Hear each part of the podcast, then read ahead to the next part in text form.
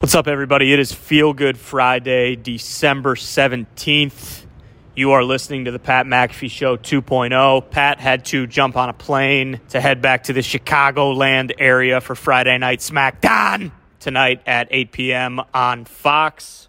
Massive show today. The legend Al Michaels stops by for an incredible conversation. Bill Burr was in studio. Aaron Jones, and of course, Pat and AJ go through the entire Week 15 NFL slate and pick all the games. It's a great one. Let's get into it. Last night we had our office gathering for the holiday at the house. It was a lot of fun. We got a chance to have a couple beers. What? What? Couple wines. Wide, Couple white claws. wide, Numb. couple smokes. wide. And ultimately a little bit of disappointment amongst a bunch of happiness because this year has obviously been one that is going to be remembered forever for our particular family, our particular group. But while watching that Thursday night football game, that was a clash of division rivals in a beautiful fashion. A Thursday night football game with the magnitude that we have been waiting for for some time. A Chargers team coming off a massive win in New York. And then you got the Chiefs. Did they find it last week against the Raiders when they flipped the switch and the offense looked amazing? There was all this hype about how great this game was going to be. And I thought for the Super Boost to go back to back. Patty Mahomes is going to want to come out and throw the ball all over the yard. He's going to want to score touchdowns, throw touchdowns in SoFi, a fast track. He's got the fastest dudes on the trackiest tracks. And a fullback ran in a touchdown. Come on. A fullback for the Kansas City Chiefs ran in a goal line touchdown last night. Mm-hmm. Plus 10,000. Andy Reid has drawn up no less than 700 plays to not have to hand the ball off to the fullback ever. That's right. They roll right, pitch back, underhand as a dive play.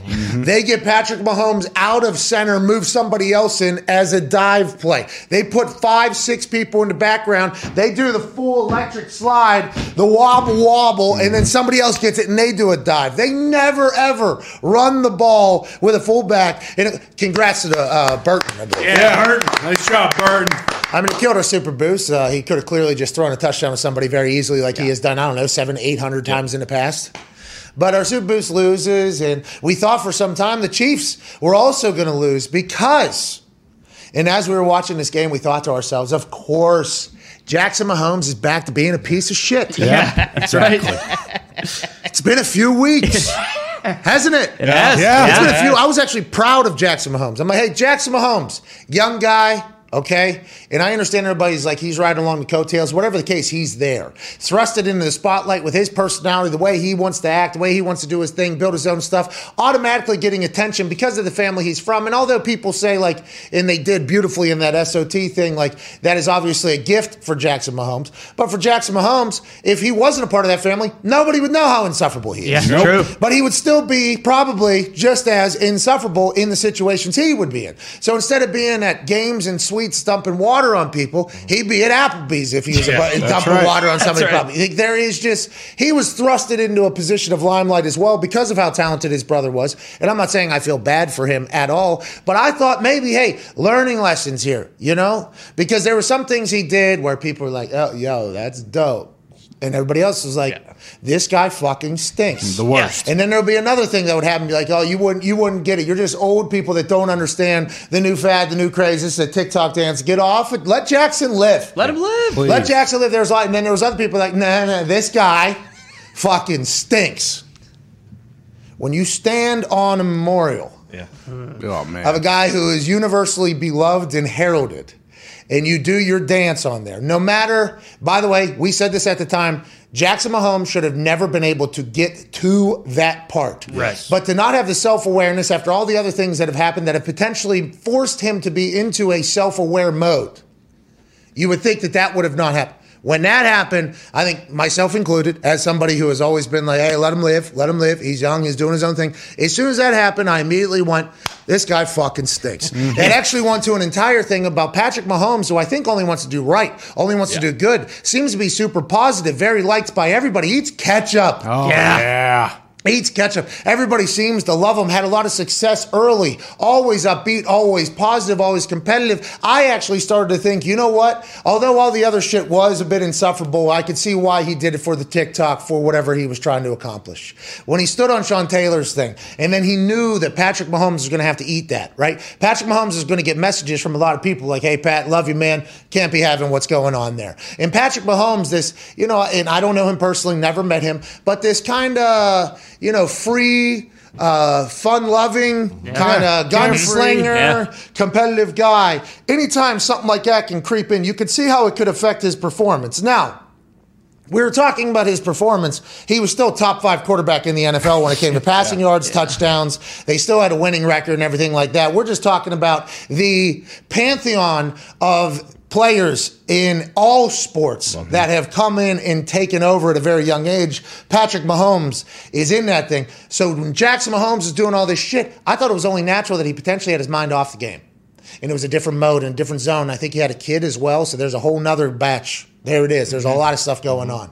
Then Jackson Mahomes kind of disappeared, didn't go to a game, then he went somewhere else. Didn't really hear from. Oh, this asshole maybe learned from standing on Sean Taylor's memorial that, hey, I can't be an asshole all the time because I'm a part of a family that if I'm an asshole, everybody's going to tell me I'm an asshole and I'm potentially fucking up a half a billion dollar bag for my family. I thought that's potentially what happened.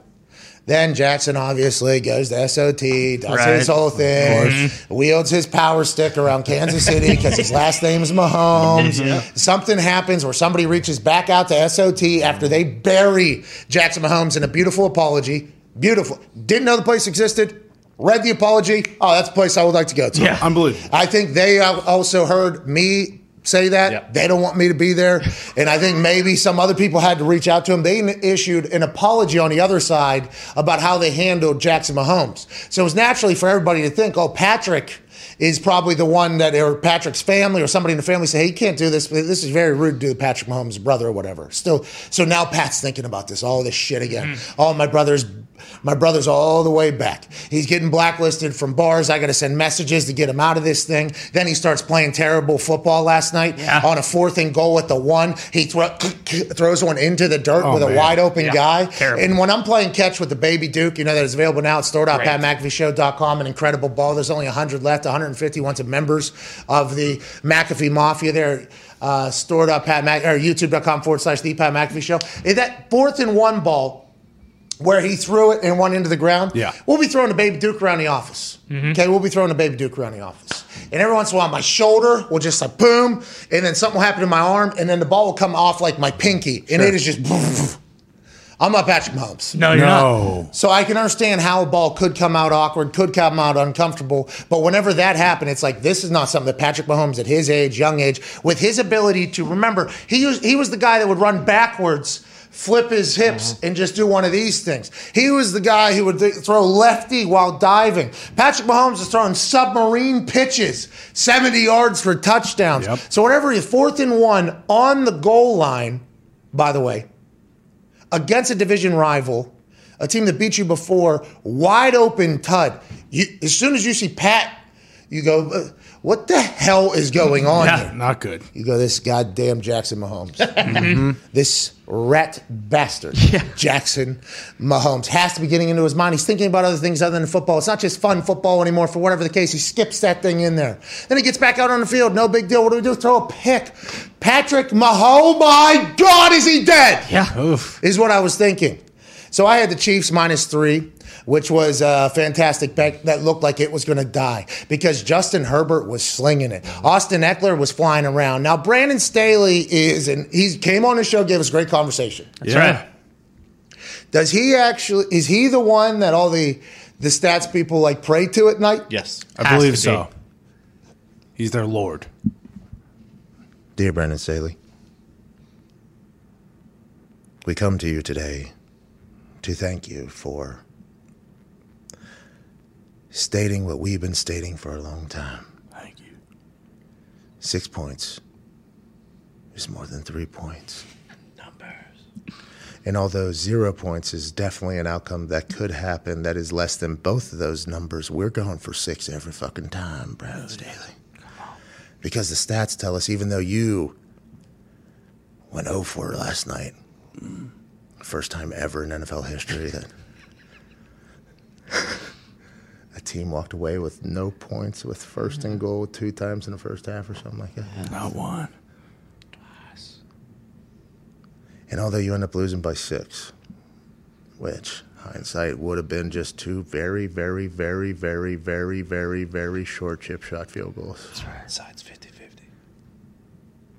And your stats will just get tossed into a, a I don't know, 10,000 stats. Nobody will even remember that you fucking lost this game to the Chiefs. Nope. And the stats won't even recall that you did this and made this decision because the overwhelming number is on the positive side. But what a lot of people outside of this stat god Brandon Staley community that I'm talking to right now that I almost forgot about, what a lot of people outside of this stat thing say, if it has happened before, it could happen again. That's right. So unless the stat is a hundred to zero, are we willing to bet entire legacies, destinies, careers, and games on those? And Brandon Staley, every single time you say, fucking right. Let Justin throw. There's other analytics we'd like to dive into, and we appreciate you for bringing this into our lives because you legitimize us more than any other NFL coach in the fucking history of coaches. Mm-hmm. Brandon Staley's the new age. Brandon Staley will carry our stats and analytics forward. And we do know that Brandon Staley, you got to start fucking winning then if you do that, because it'll be quite a dunk on our entire stats community if you keep fucking losing and getting zero points whenever you could get six, but there's three very much available, and then you would not even have to go to overtime or lose the game or anything like that. But you need to, you need to keep holding it down for stats. We appreciate you. Amen. Amen. Amen. Thank you, Staley. What's his deal? He's a clown. No, he's not. He's very nice on He here. was very nice on here. He's very Absolutely. nice on the show. Sure. I've, I, I think it's like what you said. Like at a certain point, like i- if it's hap, you can't like handcuff yourself to the analytics, and I feel like that's what they do. Like they get so like like you said, it's like hey, if it's happened once, it could happen again. Like you you get so like bogged down and like. Well, shit. If we don't go for this, fifty-six percent of the time, teams do lose this game. And it's like, well, if you just if you get fucking beat anyway, it doesn't matter. Nobody will remember those lost. it- The stats community will not remember in their stats. It'll be a movement of 0.0001% because of how many plays that they have been able to do that whole thing. So it won't even move. But those were massive, vital decisions that were being made. The Chargers allowed the Chiefs to stay in that game. yes. The Chargers allowed the Chiefs to stay in that. And I understand if you pick up 14 more points, hey, that's better than Hey. zero. Yeah, true. Hey, that's better than what we have right now. That's right. But another six points changes that game immensely as well. Now, will Patrick Mahomes and Tyreek Hill and Travis Kelce be able to turn on the, you know, hey, we're going to go ahead and open a fire hose here whenever we want, like they did at the end of the game? Maybe. But that game, I did not fully understand what Staley was doing, and I'm like, what? Do you hate kicking? I, I don't. Is this that high school coach where in Arkansas or something? Yeah. Mm-hmm.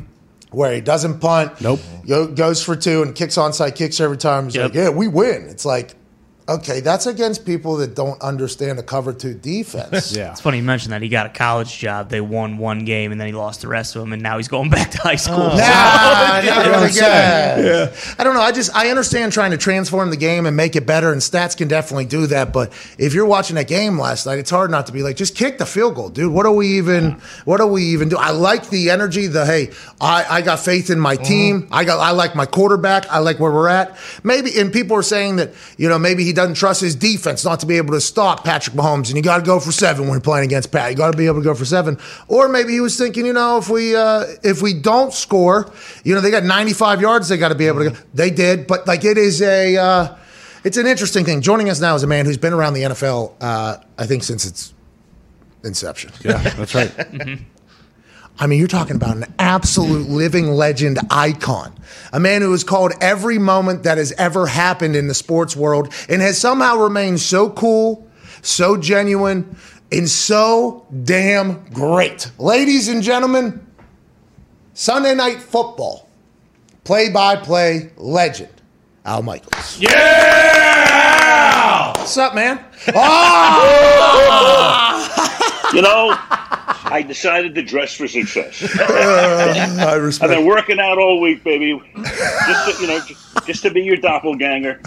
And I got to tell you something. You know, I don't know what the future is going to hold next year, but if you got a, a spot for me, either in the studio or I can play the role of AJ Hawk as well.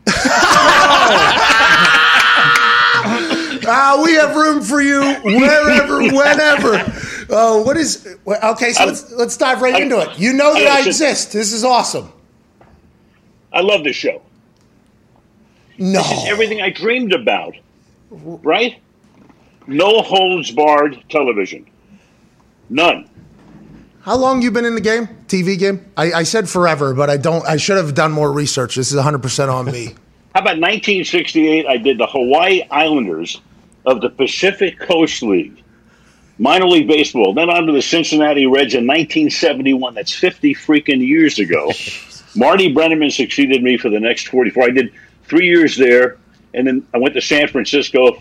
The Giants tripled my salary, and that's why. And then ABC for 30 years and NBC for 16, and here we are, man. How do you? Is it? I mean, they talk about it in sports, and the new phrase is called competitive stamina.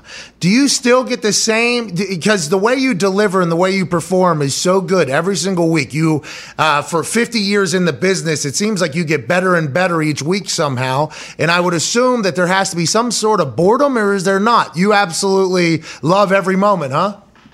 Pat, I love walking into the stadium. We get there three hours in advance. You watch the crowd come in, the music's going. I love drama. And, you know, you, the great thing about sports is you don't know what's going to happen. You know, nobody knows anything. Everybody knows nothing, basically. We all know that, right? So there's no way you can tell me how this game is going to work out on any given night. And that's what I love. I love the drama. I love the excitement. I love the feel. I love, you know, being on the, the, the number one show on television is also pretty exciting too. You know, you're going to get 18 to 20 million people watching. I work with a great group of people, and I'm as energized as I've ever been right now. I mean, I, I love it. Uh, Retirement? Are you kidding me? Like what? What do you do when you retire? Tell me. What do Tell you- me. what do you do By way, you're how did you, time? you retired after you led the league in in, uh, in punting, right? That year. yeah, one year. Yeah, no big deal. No big deal. That's a big deal. what What is- happened? What, what, why? Well, I I don't know if you just saw the deal I just signed. I thought it was potentially possible to have that happen in the internet. I I- you know I thought I thought the internet was kind of the modern day gold rush. Personally, I I honestly believe that. I still believe that. I got very lucky with the people I was in, and I was staring down like my third surgery in four years. There was just a lot of things that kind of it felt like the universe was telling me. You know what I mean, Al? I saw the deal you signed. Why do you, why do you think I want to get on your show? what are uh, we talking about? Hey, we opened up some funds, by the way. If you do, you know, want a, a spot in the studio next year, by all means, anytime a legend wants to, come, we appreciate the kind words. I had no idea you even knew we existed, dude. That's very, very cool. You're a busy man, I assume. No, busy? No. I'm busy watching this show. What are you talking about? My three, three hours, three hours every morning is is the Pat McAfee show. What do you do? Where you're in California full time, and I live in L.A. Yeah, I live in Los Angeles. do you guys travel out on like Thursday still for those games on Sunday night, or is that schedule changed a bit? No, normally Thursday or Friday, but I'm off this week. There are designated games that Tirico does, and this is one of them. So I'm home this weekend. I won't go to Tampa, where it's uh, you've got uh, Tampa hosting New Orleans, so I'm off. But next week I'm back in Dallas. The night after Christmas, it's Washington at Dallas. So uh, you know we we uh, we have designated games off, as does you know as does Michelle Tafoya, right? And I'm reading this conspiracy theory about Michelle. When the season started, had four designated games off. She picked them in June, two in Green Bay, one in Baltimore, one in Seattle. Now, She lives in Minnesota, so she gets enough cold weather. She wanted some cold weather Smart. games off. Smart. Right now, there's a conspiracy theory that because she went on the View, she was taken off. You know, Oh. this is this is why I call it out. The, the outside noise is like a cacophony of crap. Is what it is, right? A cacophony. It always is. But hold on, though. You're on the number one show on TV. There's always going to be drama and conversation, which leads me to this. Happy Michelle Tafoya uh, made the right decision, by the way. I live in Minnesota. I'm going to go ahead and take these cold games off. I'll stay down there. I like to hear that, by the way, because maybe we did read some of that. When you talk about your designated games off, are those forced? Do you appreciate them? Because when Tariq, when Tirico left ESPN, I think as a sports fan, it's like, hey, is an incredible play-by-play guy. And they're like, well, maybe you'll get in the NFL. It's like, well, Al Michaels, the GOAT play-by-play guy. That's going to be a very difficult thing. Do you and Tirico get along? And does that is that ever something that you get mad about, like missing? Like Saints Bucks is a pretty big time game, obviously in the NFC South and in the run. Is that something that there's any drama around or no? Not, not really. No, Mike and I get along great. We have great respect for each other. He's a terrific guy. He's a terrific talent. And it's it's a matter of you know he's kind of been in a way in the bullpen since we brought him in in 2016, and NBC was going to try to get Thursday night football full time, and Mike was going to come over and he was going to do Thursday and I was going to do Sunday, and then what happened was Fox wound up getting the package in 2018. So now Mike was only on Notre Dame, and you know they decided, well, why not? Let's let's bring Mike out of the pen and have him do a few games. He loves the NFL, in addition to you know doing a, a great hosting job on Football Night in America. So that's pretty much the way it worked out. And for me, you know, it's it's fine at this point. I'm doing, you know, I'll, I'll do next week. Tirico does January second. I do the last game of the season on the 9th. Then we have the wild card. We have the divisional, and it's NBC's year to do the Super Bowl which I can Uber to back and forth. Right? How cool is that?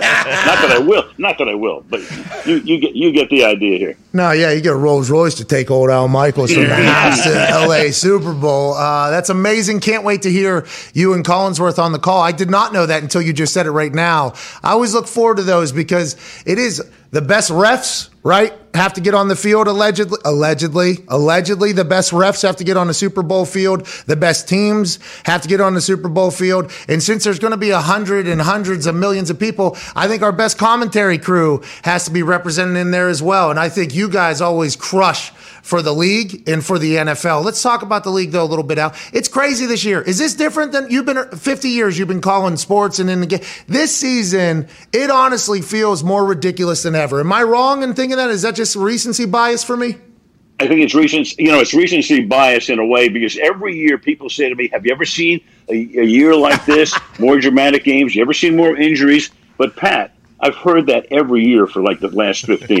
Granted, maybe this is the wildest year. I don't know. I mean, when the Houston Texans, who look like they can't beat a college team, go to Tennessee oh, yeah. and beat the Red Hot Titans, I'm going, whoa, anything can happen. When Denver goes to Dallas and leads 30 to nothing, you know, in the middle of the fourth quarter, how does that happen? But, you know, this is why we love sports because there's no way anybody could have predicted any of that stuff. It's high drama. That's why I love it, and that's why people love it. I think. Jags beat the Bills. Think about that. Yeah. Jags beat the Bills. Right. Jags, Think about that. Coach fired already, by the way. Urban. Hey, okay, here we go. You've been around the NFL. You talk to a lot of coaches. Uh, you know basically everybody around. Everybody has respect for Al Michaels. I think that is just a universal thing at this point. What an hey. What a legend you are, by the way. Well, everybody has respect for Al Michaels. I mean, I, hey, uh, smoking cigars, job well done, sir. Uh, whenever you meet these coaches, maybe for the first time, whether it's a primetime game, Sunday football game, or you see their operation, is there some, and I'm not saying this about Urban Meyer, it just so happens to be the most recent event. Is there some places you go and you're like, ah, this shit ain't going to work? Is there that? Or is there some place you go like, oh, this is a great building? Yeah, I mean, it, most of the places are pretty good, and mo- we have a relationship with most of the coaches and have. And I think there's a respect on the level that they know we're not going to give away stuff that we, you know, that's off the record. We won't. We're told a lot of things, but it helps us not go to places we don't want to go to. So that's what you know. When people say, "Does he give you the game plan?" No, he doesn't give us the game plan. No, nobody walks in and you know, here's the first 15 plays or whatever. They may talk about what they're trying to do you know, in the first quarter, that sort of thing. But Cris can figure out, you know, in two seconds what a team is trying to do. But we we need to be like talked off some things. We, we, we might watch teams over the course of a year and we think that a guy is playing really well. And the way the coach responds to our question about how he's played this year might not be what we think it is. and then we want to find out sometimes the guys who are the uh, the hidden guys who can do certain things. So that is very beneficial to us in these meetings. But we have a, a really good relationship. And I, I also find, you know, the personal interest stories are the best because we have the game. But if you can weave in a lot of good stuff about the coaches, about the players, you know, that enhances the broadcast. And that's our goal. 50 years in, are you still hammering out all the research right now? Are you watching the film, the X's and O's, and writing your own notes and your own everything like that still at this point? Pat, I'm doing more homework than I've ever done. And you know why? Because the fans have access to and know more than they've ever known, right? So now, some of it is wrong, right? right. You've got everybody has access to every website and, and every show, and they think they know. So you, and, and most of them, you know, know a lot, but now we've got to stay one step ahead. and be able to provide from time to time certain things that we know they don't have access to or could know that could enhance the telecast. So, in terms of the workload, more than ever.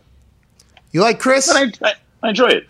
You and Cris get along as humans. It feels like you guys genuinely like each other up there. And I think that's a massive part of not only a team, like you see uh, NFL teams, I think if they like each other, they're going to be a lot better. Uh, I think when it comes to bands and musical bands, when they like each other, I think they're going to be a lot better. And you know when bands start to like fall out with each other by their performance shows the same way. Booths, I think, are a big thing. You and Cris always seem to kind of be on the same page.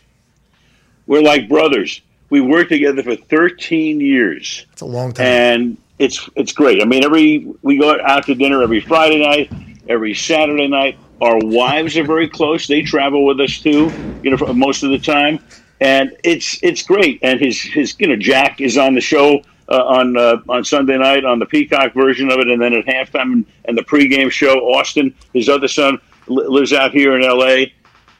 It's great. They're a fantastic family. Love working with them. Hey, look, I've hit the, the, the lottery. The last 20 years of my career, 13 with Cris, and before that, seven with John Madden. How good is that?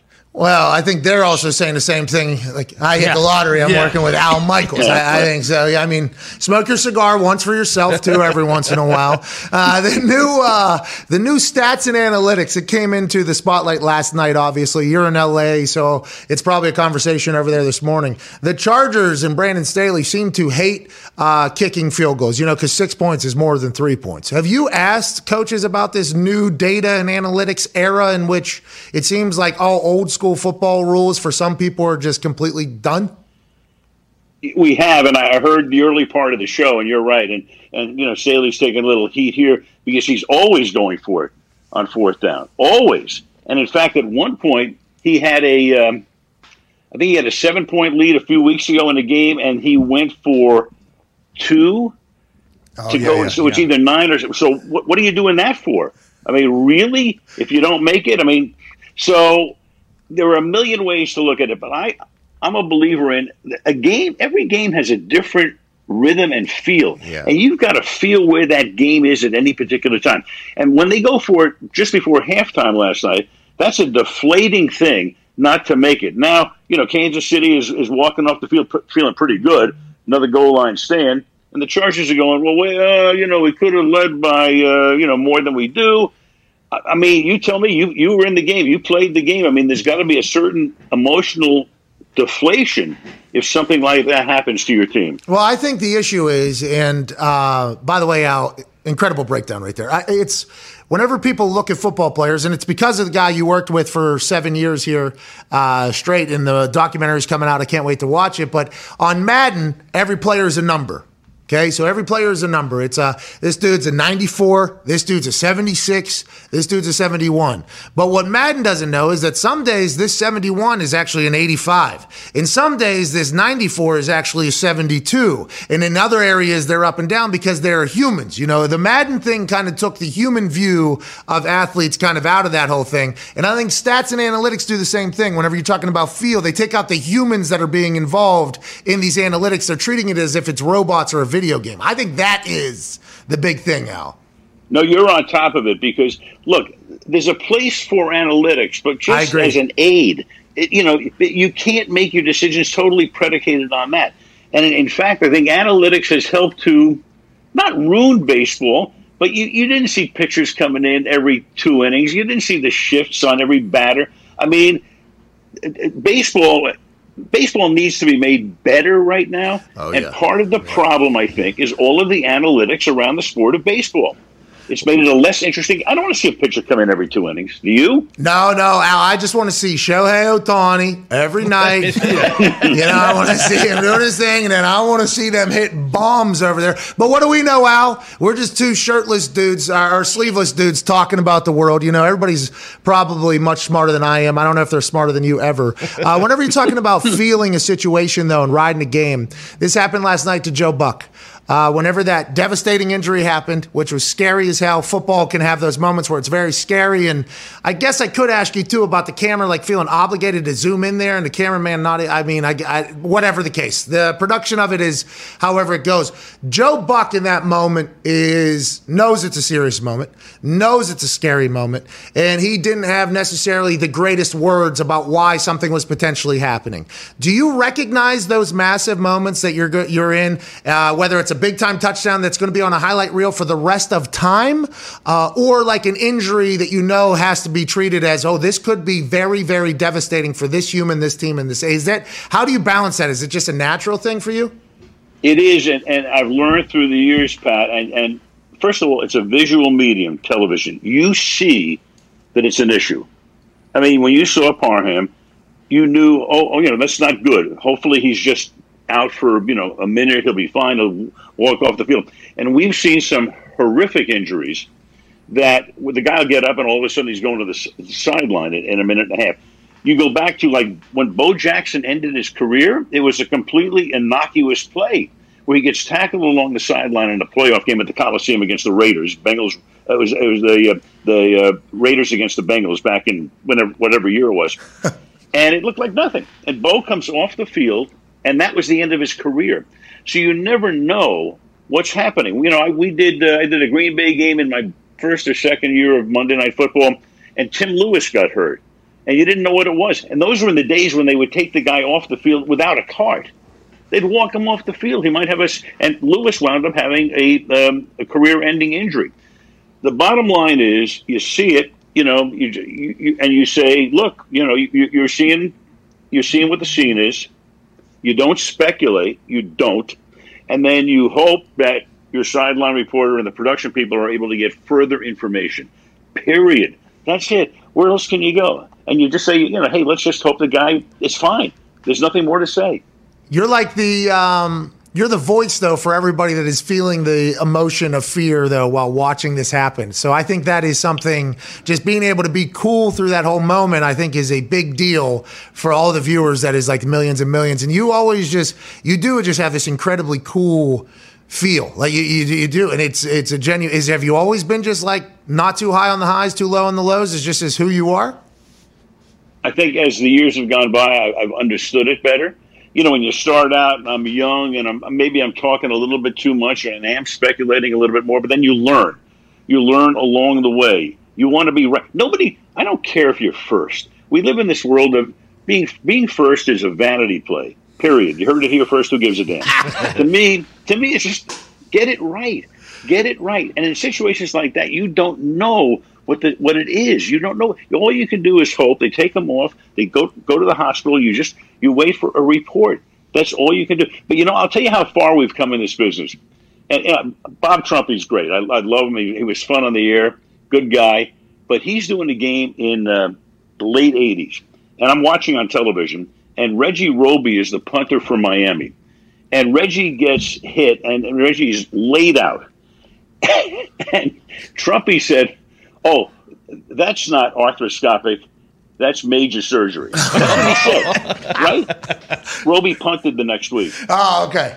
Okay. I mean, so, so Roby was tough, by the way. Yeah, the, the expectation of Reggie Roby was four to six weeks. He was out less than six days. Unbelievable. Uh, uh, we're talking to Al Michaels. Al legend, does anybody listen to your thoughts or ideas in the NFL for if you want to change things? For instance, this COVID protocol thing right now is all the rage. Hey, this is the conversation yep. because there's asymptomatic cases happening not only in football but all over the country. I think at a rapid rate, and we learned of this Omicron uh, variant out of Botswana, then South Africa came in, and it's a fast runner. Al, this, hey, the Omicron, it, this one runs. It spreads quicker than any variant we had heard before. I don't know anything about any of that, but I do know that there's a lot of cases spiking, and some of them, not all of them, are asymptomatic. A lot of NFL players asymptomatic testing positive. and these protocols were created when I think we knew less about the current situation we're in. But the NFLPA and the NFL are currently in the middle of negotiation because the NFLPA can't allow the rules to get loosened because the NFLPA wouldn't be standing for health. Then it's just how do you think this goes going forward? Do you think there's any adjustment to this, and how do you you keep yourself out of this somehow? How do you keep yourself safe through it all when it feels inevitable? Uh, I, I didn't go to med school, so I, I stay out of that part of it. I mean, you and I we're in the same boat there. yeah.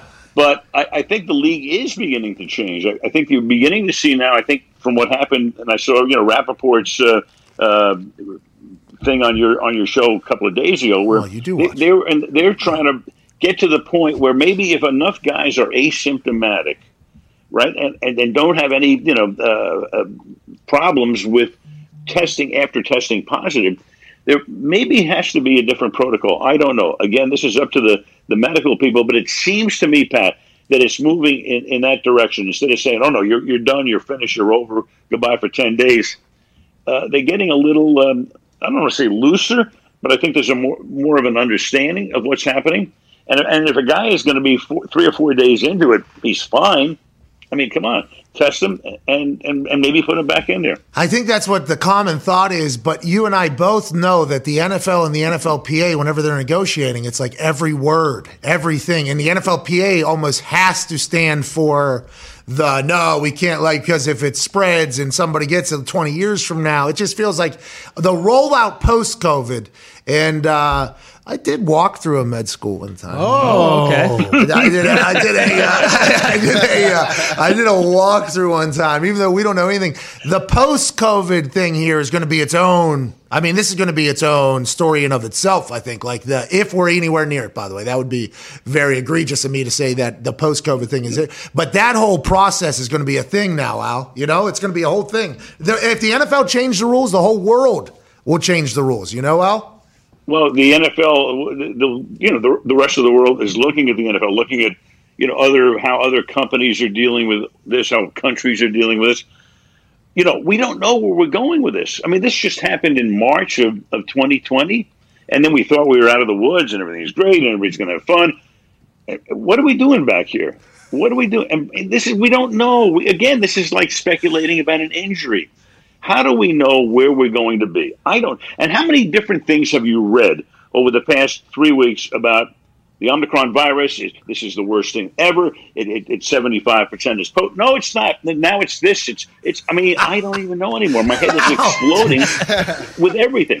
Al, That's you're- why I just love being. I love being on this show because it's like you know this is just a refuge for me. Well, anytime you want to stop by and uh, get away a little bit, we would love to have you. Love to have you. You're awesome. We're talking to Al Michaels, uh, play-by-play Sunday Night Football, and so many moments. of 50 years on time, Unbelievable. crushing it. By the way, not slowing down. How you doing? Keep it moving. Go ahead, Ty. Al, when we talk about elite quarterbacks in the league right now, we always talk about like their recall. Like Rodgers came on, and in the Sunday night game when he threw that touchdown pass to Aaron Jones, he remembered you know a, a play that Favre ran in the preseason of 2005. Do you have that same type of recall when it comes to games you've done, or at this point, because you've done so many, do, do a lot of the things just kind of get reduced down to like little moments? I saw you guys talking about the other day when you had Aaron on there. He, he is amazing. There are- Peyton Manning was like that too. Sean McVay is a thousand percent like that. I can remember a lot of stuff, uh, and for some reason, I got a, a chip in my brain can tie a date into what happened and can explain it and can remember how I saw it with my eyes, and it's in my brain. But you know, guys, you get so immersed in this. There are times when my wife, who I've been married to for over 50 years, has to have a name and number on the back of her nightgown for me to know who it is. because my brain is exploding with all this this stuff. But it's it's fun, and uh, for some reason, I'm, I'm very you know, it's like when I did the Super Bowl, Pittsburgh against Arizona in 08, and uh, Harrison made the interception and ran it back 100. I, I can just I can see it. I can see the whole play because it was such an amazing event, amazing play that here it is 13 years later, and I can describe like every step he took. How come? And I don't know if you're the same way. For me, immediately after we get out of a show, I have no idea what we just talked about for the last three hours. But you get me tomorrow, I'll be like, oh, I remember Al Michaels and I talked about like after the game. Do you get into like a zone during the game that you? For instance, when I would go punt or kick, I wouldn't remember the play at all. I would go out there and then I come to the sideline, I like watch it back. I'm like, okay, sweet. And I think it's because I maybe just stop thinking and just kind of go into it. Do you do that when you call games? And is it difficult afterwards to remember what the hell just happened? what you said is so great right now because I'm immersed in the production and the presentation of the show. And there have been times when I will go back to a hotel and we'll get into an elevator with people and they'll say who won the game and I have to think about it. Yeah. Seriously, because you, you're into, I'm into the, the production and presentation of the show. So I know the game's going on and the game is dramatic and you're excited about it, you know, what, what's happening. And then all of a sudden you walk out of the booth and you go, huh? What happened? Uh, and you, you know, you, you don't, you don't remember who won. You're thinking about the next week. Whenever we started Wow. this, whenever we started doing the show like uh, daily basis, and we're going to start putting clips out and everything, and we were kind of getting into the rollout of the idea. All right, we're going to start putting clips out every single day. we got done with the one show, and the boys were like, "All right, what clips do you want to put out from there?" And my first question would be, "What do we talk about?" and it was like, "Oh, I am not going to be able. I am not going to be able to do this every single day." I think so. Literally, Yeah, we just put the clips out during the show, and it's like a rem- those clips are almost like just a reminder to me of like what the fuck happened today. It is. It's wild how the whole brain works, Al. You know, I assume you're super high IQ guy, Wonderlic guy. I, I wouldn't have a clue. I mean, you know, I, I, I've never taken a test. I don't know. But, you know, I'm, I'm probably like a lot of people. I can remember a lot of stuff, and then other stuff I'm like, what? What, who- what happened? So, but I've- I've been, I've been, you know, it's kind of funny. My my brain works like as a continuum where I can see the calendar, and I kind of, you know, like 1971, I could feel where I was. 1982, you know. By the way, you get into the 2000s, it's harder. The 90s were much easier than the 2000s for some reason. Don't ask me why. What were But- you but, into? uh, what were you, know, into in the and- and I think part, part of it with you, Pat, is that it's so you know you, you have such a high energy show. I mean, you're expending a ton of energy, right? And then there's kind of like maybe nothing left at the end when you walk away. It's interesting. I mean, you, no, you can't. You can't keep that energy level going. And by the way, one other guy I got to bring up to you because I did the Cincinnati Reds in the early '70s. My, you know, my major league uh, debut in '71. Pete Rose was the the guy who could remember every. There you go. Left, left-handed. That's right. Pete's a switch hitter. You got it. Bingo. The whole Yep. thing. and, and, and Pete would remember every pitch of the game. Every pitch. And I would on the road after the game on the bus. I would sit next to him because he- would go through every part of the game. And I got you know between him and Johnny Bench and Sparky Anderson and Joe Morgan. I got a PhD in baseball without analytics. Hold on, yeah, without any analytics, that's pre like internet being able to just look everything up at that time as well.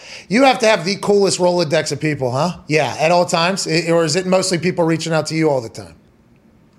you know, you're on this earth a long period of time, Pat. You know, you, you do meet a lot of people. I live in L.A., so yeah, I I, I have my my share of uh, high profile Legend! friends. Let's put it that way. What can I tell you? Hey, Go ahead, Tone. Thank you, Al. Um, Troy Aikman was doing an interview the other day, and it was the, the your name was brought up potentially for Amazon and Thursday Night Football next year and going forward. I don't know if you have any comment on that, but what would it be like at this point of your career? You were with Madden for a long time, now Collinsworth for a long time. What would it be like at this point of your career doing doing NFL with another now another color guy?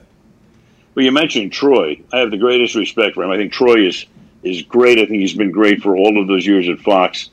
He's terrific. I mean, he's the kind of guy that you know you, you could walk into a booth. He's the finished product, and I think at this point in you know in my life and career, I could be a mentor. But I mean, that's a that's a hard thing to do on the fly. You get somebody brand new, and they could know everything about football, but they don't know everything about television, about how it works. And guys who do this for a living, the analysts, I mean, the hardest thing is you're getting into the booth and you're watching the game, you know what's going on in the game. But you're trying to fold in with the producer, with the production truck, with the replay system, the whole thing. That's a completely different animal. And very few guys have been able to step off the field and get there and get to, you know, an A level uh, grade uh, that quickly. So at this point, you know, I'd love to work with a finished product. Let's put it that way. hey, we're not in rebuild mode. We are not in rebuild mode. You got Pete Carroll over there. What's going on, Connor? Yeah, Al, I read that you've never knowingly ate a vegetable. Is that real? And what son of a bitch snuck a piece of broccoli onto your plate one time, and how mad were you at him? Not even knowingly, but unknowingly, I've never had a vegetable. Ever. Oh, okay, okay, cool. So what what happened was No we were in a bitch. Baltimore. Speaking of Michelle Tafoya, and I- who I love. I mean, she's the best sideline reporter in the history of of, of uh, television. So we're in Baltimore, and it's like a Thursday night, and we're three nights before the game. And uh, for whatever reason, when we were all, you know, like four or five vodkas in, and she sneaks some uh, deep fried Brussels sprouts onto a plate. And I, you know, it's it was so deep fried, I thought it was like a French fry. so I had two bites, and that's the only time I've ever had a vegetable. Period. End of story. How come? What is it? You just never got into it? You said it's not my thing? I was born when my mother and father were 18. So my mother didn't even know who Dr. Spock was at that point, right? she had no idea. So, you know, I didn't, I pushed the vegetables away and all I got was steak and lamb chops and whatever, whatever meat and, and fish. Period. That's it to this. And let me tell you something. You don't, I mean, I hear about you need eight helpings of vegetables. What? Get out of town. You don't need anything. this, is, this is crazy. Hey, we Pro- protein, dairy, you know, whatever. And I take. By the way, I take a lot of vitamin C. An- another thing I do, which helps. I'm, think. hey, listen, we didn't go to any med schools. You're just talking about the research that you have done on yourself and the success that that body has had with zero vegetables is next level. Good for you. I heard you go hang out at this one spot every. Do you have like a routine in your day to day now at this point? Do you golf a lot? What do you? I saw some clips of you oh. golfing. Oh my god! Oh my god! I forgot how awesome that was for Monday Night Manning. Oh yeah. Yeah, I know. I know. I told you that was that was porn. I told those guys, don't, don't be playing that stuff. I know. You know, somebody took those. I think I think Billy Bush was involved in this. that son of a Oh, bitch. Billy you know, belongs to the club. He's the kind of guy that would do this stuff. You know, somebody took, somebody had the video and Billy sent it to the Manning brothers. Right. So you know, but, hey, you know, golf, uh, uh, listen, I won't play golf for at least another hour and a half. Oh, okay, good. well, let's get you back to the course. Uh, good luck next weekend. Enjoy the hell out of your off weekend. And thank you so much for your kindness and watching the show and for this conversation. Love this show. Where is AJ? By, by the way, the next time AJ is on, I want you to ask him: Are those real books behind him, or are those props? Al, Al, you didn't go to med school, but you're smart. you know the answer to that. Ladies and gentlemen, Al Michaels. Now that the world's opening back up, so many new thrills are on the horizon. Okay. And whether you've been in a relationship for years or just getting started, we're excited to get back out there and meet new people. Hell yeah. When the moment comes, let's not come too quick. Oh, here we go. That is not what they had in their copy. Okay. They should. That was, I think they're going in a different direction. So let's go back a sentence or two. Okay, okay. When you, when the moment comes, you want to be ready. That's true. Yeah. With Roman, you can get a free online evaluation and ongoing care for erectile dysfunction, all from the comfort and privacy of your home. Once you take care of that, though, you get the Roman swipes, and guess what? Ha! Lasts a long time. Banging it, banging it, banging it. Yeah, it's Pete Alonso at the all at the home run derby. That's right. Dingers. Downtown. Bingo. David Hockey, er, population, you dude. Hell yeah. Roman ready equals confidence. The confidence that you know you can rise to the occasion in the moment.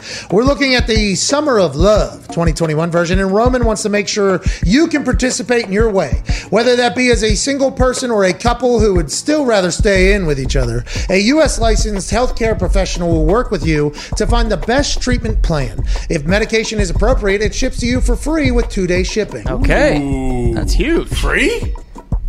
The shipping's free. Wow. I believe, not the Not the yeah, medication. Free No. two day shipping. Yeah, yeah, yeah. Uh, go to getroman.com slash McAfee today, and if you're prescribed, you can get 50% off your first month of ED treatment. Okay. That's G-E-T-R-O-M-A-N dot com slash M-C-A-F-E-E. And if you're prescribed, you can get 50% off your first month of erectile dysfunction treatment. Make sure you're ready to have confidence and control this summer. Roman ready. AJ, we have to pick the spread. You know that. Ooh, I know. We have to do this this weekend. I'm coming off a win.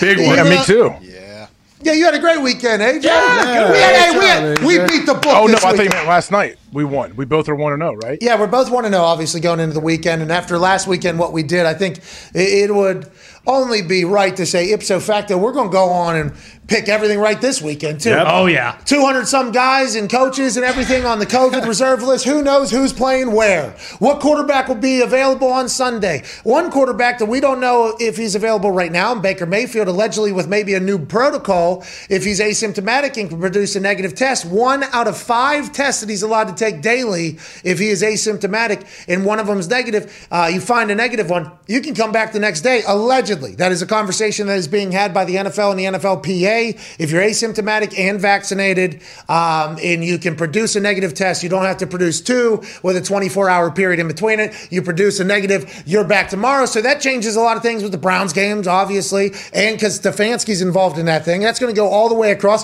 Waddle, you name it, big time superstar players around all over the league who could play, could not play. It's a big question mark, but I assume if anybody could get this right, it's you, AJ Hawk. Hell yeah. Let's do it. Hey, when we do, when we call up the games, though, we need to figure out who's playing quarterback and how many players are out for each team, at least as of right now. Okay, so Raiders, Browns.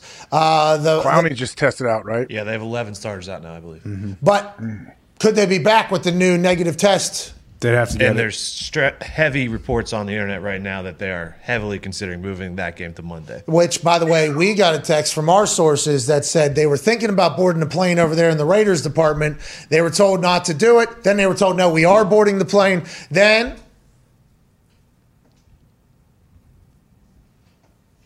They're saying they're still getting on the Okay. on the bus for the game, which might get moved from Saturday to Monday, in which you know Baker and a lot of people were lobbying for. J.C. Tretter, the head president of the NFLPA, is on that squad. Eleven starters out, a lot of them asymptomatic. How will that adjust and change?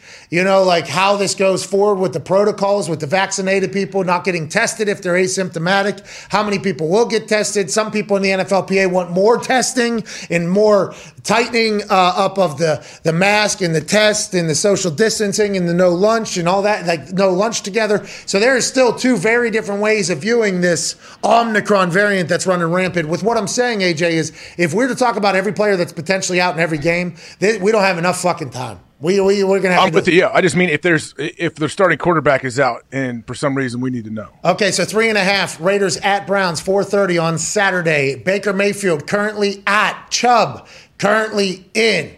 Uh, Derek Carr playing. I think Waller out. In. Uh, he's been day to Case day Keenum's out. since last week. yeah, Case Keenum out for the Brownies. Yeah, he Nick also- Mullins right now is their quarterback. Hey, Nick Mullens, he put it together in San Fran for a little bit. He's Iowa. No, that's uh, CJ Beathard, who was in San Francisco Oh, as well. okay, never mind. Never mind. Uh, who do you got? I got the Browns plus three and a half. Me too. Chubb still running or not? Yes. Rain in about Full chub. rain in close to 20 mile an hour winds is the forecast. Two Oh, starting chub all night. Out for the Browns. Three. Ah, right. Three, Three now. Whew. Why? Big ones too. You said it moved to two and a half now. Yeah, I just checked right now. Uh, right now, live two and a half. Just changed because I just looked at it. Yeah, take the Raiders, man. Does that mean they know someone's Waller's coming back? probably playing. All right, I'll take. Waller's playing. I mean, he was day to day last week and he missed the game. So Is he's Josh Jacobs playing? Uh, I think so. Yeah. He's got nine kids with eight different. Um, Josh Really? Jacobs. I think so. Yeah, he he's going to be playing football forever.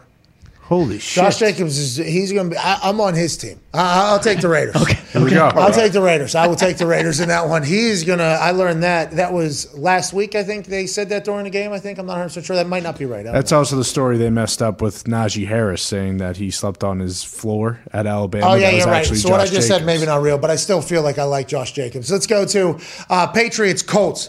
Colts favored by two and a half Hmm. at home against a. It seems like both teams somehow healthy, missing the Omicron variant. Uh, AJ, your thoughts? It is pretty amazing how they have kind of stayed away from Omicron, but I like the Patriots at plus two and a half. And I know I've every time I pick against the Colts, I lose, but I, I, I feel pretty good about the Patriots right now. All right, give me the Colts minus two and a half. What are we even doing? Adam Vinatieri's hitting that anvil up there. It's going to be going crazy. What? What? Uh, let's go. Washington Eagles. Uh, Washington getting 12 and a half. They at 10 and a half 10 and now. They have Shurmur's kid, Kyle Shurmur, playing quarterback for them at the Washington football team. I like uh, Sirianni and the Eagles here. What minus ten it is now? Yeah, 10 and a half. Okay, yeah, I'll take Eagles. All right, Eagles minus 10 and a half for me as well. Panthers at the Bills. Bills minus 11 and a half. Panthers, I don't think we know anything. I I don't think we have a clue. Sam Darnold's back, PJ's back, Cam's back, no offensive coordinator. They're having COVID issues too. They are they separated Cam and um, what's his name, PJ, mm-hmm. Walker. so that they are not in meeting rooms together at all, so that they can't get COVID. I thought everybody's doing that a lot. Aren't they all having to No. eat separate and wear masks all the time? I think so. Some tightening the rules, but I feel like if this non, if this vaccinated asymptomatic COVID negative test thing comes into, be- I, I wonder, I wonder how that'll have a ripple effect throughout the NFL. But yeah, I think everybody is not around everybody. There's multiple planes. I think going to every single game. I think there is. There's a lot of shit going on. I, uh, Bills. Josh Allen is he playing? Is the foot okay? Yeah, he's Yeah, playing. starting. All right, give me, um, give me the Bills. Is that you I like to. You say ten and a half now? No, No, 11 and a half. Uh, I get. Yeah, I'll take the Bills eleven and a half. All right, Jets, Dolphins, Dolphins. Waddles out. Who else? There's uh, other question marks around the Dolphins. Uh, he's muted. Hold on a second. Their running backs are back now. They're good. It's just Waddle. AJ. Waddle's pretty good, but I like the Dolphins minus nine and a half. I mean, it's down there in that humidity too. Late in the season, Away team on the Jets stink. the sunny sideline. Oh yeah, yeah. Give me the fins. All right, Cowboys, Giants, boys minus ten and a half. Giants plus ten and a half. This comes the same week that Mara has reportedly said that he thinks he has found his Bill Belichick in Joe Judge. He is all in on Joe Judge for the future. The Joe Judge era is here, alive and well. Says the ownership of the Giants. Ten and a half point dogs at home to division rival Dallas Cowboys. This is the Bill Belichick for the New York Giants. I like I like Dak and the Cowboys here. Dak is pissed off. He's got a chip on his shoulder. Everyone's counting him out. So I like I look for him to have a big night. And I think the the Cowboys defense continues to roll. All right, sweet. Give me the Giants plus 10 and a half. Let's go Titans, Steelers. Uh, Titans minus one, traveling to Pittsburgh. Town, what's going on in this game? Anything? no, we're good. Pretty much, pretty much. Uh, COVID wise, there's nothing in this game. A- AJ? I think this is a revenge game for Rabes, the Titans at minus one because a lot of people don't even know Rabes was on the Steelers for like four years. Oh, really? I didn't know that. I didn't know if Braves had a big, oh, yeah. oh the Chuck's got Bud Lights down there on South Side. Why? Uh, give me the Steelers plus one. I think every time I watch the Steelers, I go, I can't believe we thought this team was going to stink. Every time I Yeah. watch them. Yep. Every time I watch them, I'm like, they have, they have, a, they are star studded. That team. There's a lot of studs on that team. When Ben's playing well too, that offense can still go. I like the Steelers, even though I like the Titans as well, and I love Rabes, and the fact that he was roaming around the South Side potentially at one point as an Ohioan. Bud Dupree return game. Oh no, he was a stud for the Steelers there for a while. Let's go to Texans, Jags. Jaguars have no head coach. Uh, the Texans have Bill Burr at punter. Texans getting plus five. Jags five point favorites at home. This hasn't happened in forever. And the line got bigger once Urban got booted out. So I'm taking the Jags at minus five. Me too. Give me the Jags minus nine and a half, minus 13 and a half. No, I'm joking. Minus five for sure. Cardinals traveling to Detroit. Cardinals have, is this a bounce back game? And the Lions have to face the buzzsaw that is Kyler Murray after the Rams loss. Or is MCDC, who has not lost the locker room going into week 15, being oh, whatever, and one, or, uh, or one, whatever, and one? I apologize. Do they keep it within 12 and a half? That's a lot of points. That's a ton of points. And, and uh, Hopkins is out, but I still like the Cardinals minus 12 and a half. Don't do it. Don't do it. Don't do it. Don't do it. Mainly because Chuck just killed the Lions yesterday. That gave me the confidence to pick the Cardinals here. Oh, yeah. Hockenson out for the season. DeAndre Swift still not practicing. Oh, give me the Cardinals. Let's go Falcons, Niners. Uh, Falcons getting nine and a half, traveling over to Santa Clara. That's a long flight for the Birds, who are still in playoff contention, by the way. They are. I like the uh, the Falcons here at uh, plus nine and a half. This feels too simple for us to take them at plus nine and a half, right? I don't know. Yeah. Is anything simple or cut and dry with the NFL? right Elijah now? Mitchell probably back for the Niners this week. Yeah, they're hitting their stride. Kittle's been. Yeah, but just last week they weren't. Remember last week he threw like two picks or whatever. They- They let the Bengals come back. Yeah, Mm-hmm. Still won still won on the road. in overtime. This is at home. It's always the Falcons. Yeah, it is because we never know because Artie Smith is down there doing whatever. They whatever. do Artie- this every week. It is. It's always a problem, and it's a big fucking line. I mean, nine and a half is a lot. Cordarrelle Patterson, he's gonna he's playing every position. Shanahan coach Matt Ryan probably has some sort of inkling on what he stinks at. All right, give me the Niners, dude. Jeez Louise. Uh, Bengals, Broncos. Uh, Bengals plus two and a half. Broncos minus two and a half.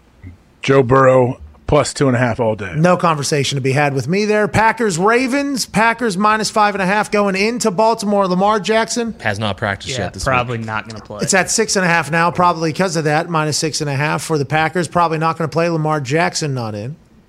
So is that the that's the latest that he's not going to play? I know he didn't practice No. today, but he's He hasn't practiced, sure. and the book just moved it from minus five and a half to minus six and a half. for the Harbaugh said he's got a chance, but Ah. and I know either Rappaport or Pelissero said that Tyler Huntley like is in line to start this game. Yeah, give me the Packers, right? I mean, we're not. What are we? We're not talking too much. yeah. I'll take the Packers. I mean, Huntley can play though; he really can. But I still like the Packers. I agree. I think they love Huntley too over there. I think the boys rally for Huntley. I think he is very much appreciated within that organization. I think they're a good squad. But the Packers are in a run right now to go to the fucking champion or Super Bowl, dude. What are we even thinking about? Seahawks, Rams. Seahawks plus four going into LA. LA gets that big win on prime time. Is that why this spread is what it is? You think? Or they not? they have um I think they have like 20 people on the 25, yeah, they got the most. COVID list. the Rams do. The Rams have the most. Bob What about Miller, Cooper Kupp? I believe he's one that's not on the Yeah, COVID. What about Yes. Matthew Stafford? But I mean, they're going to take 15 tests between now and the game, though. Yeah, there's a chance a negative or a positive is going to come uh, for everybody. Let's go. Uh, Lockett also on the COVID list for the Seahawks on the other side. oh no, I was just about to walk in. Oh, That's why I wanted to throw that out there. Both teams. AJ, your thoughts on this one? Rams minus four.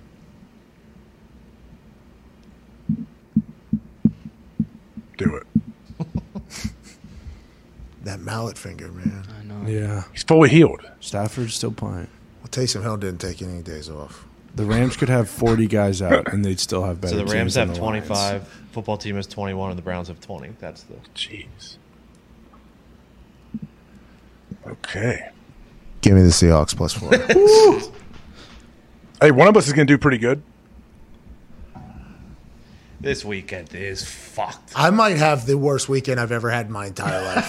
I mean, or I will. Like, there hasn't been a single choice I've made here where I'm like pumped about it. You know, other than the Colts, obviously, Yeah, yeah, yeah. and the Packers, Colts and Packers feel Packers. pretty I feel Six great. of these games, you guys are on opposite sides. That's a lot. That's a big. That's a big number shift that could potentially happen. Oh no, Monday's going to be tough for somebody. Let's go Saints.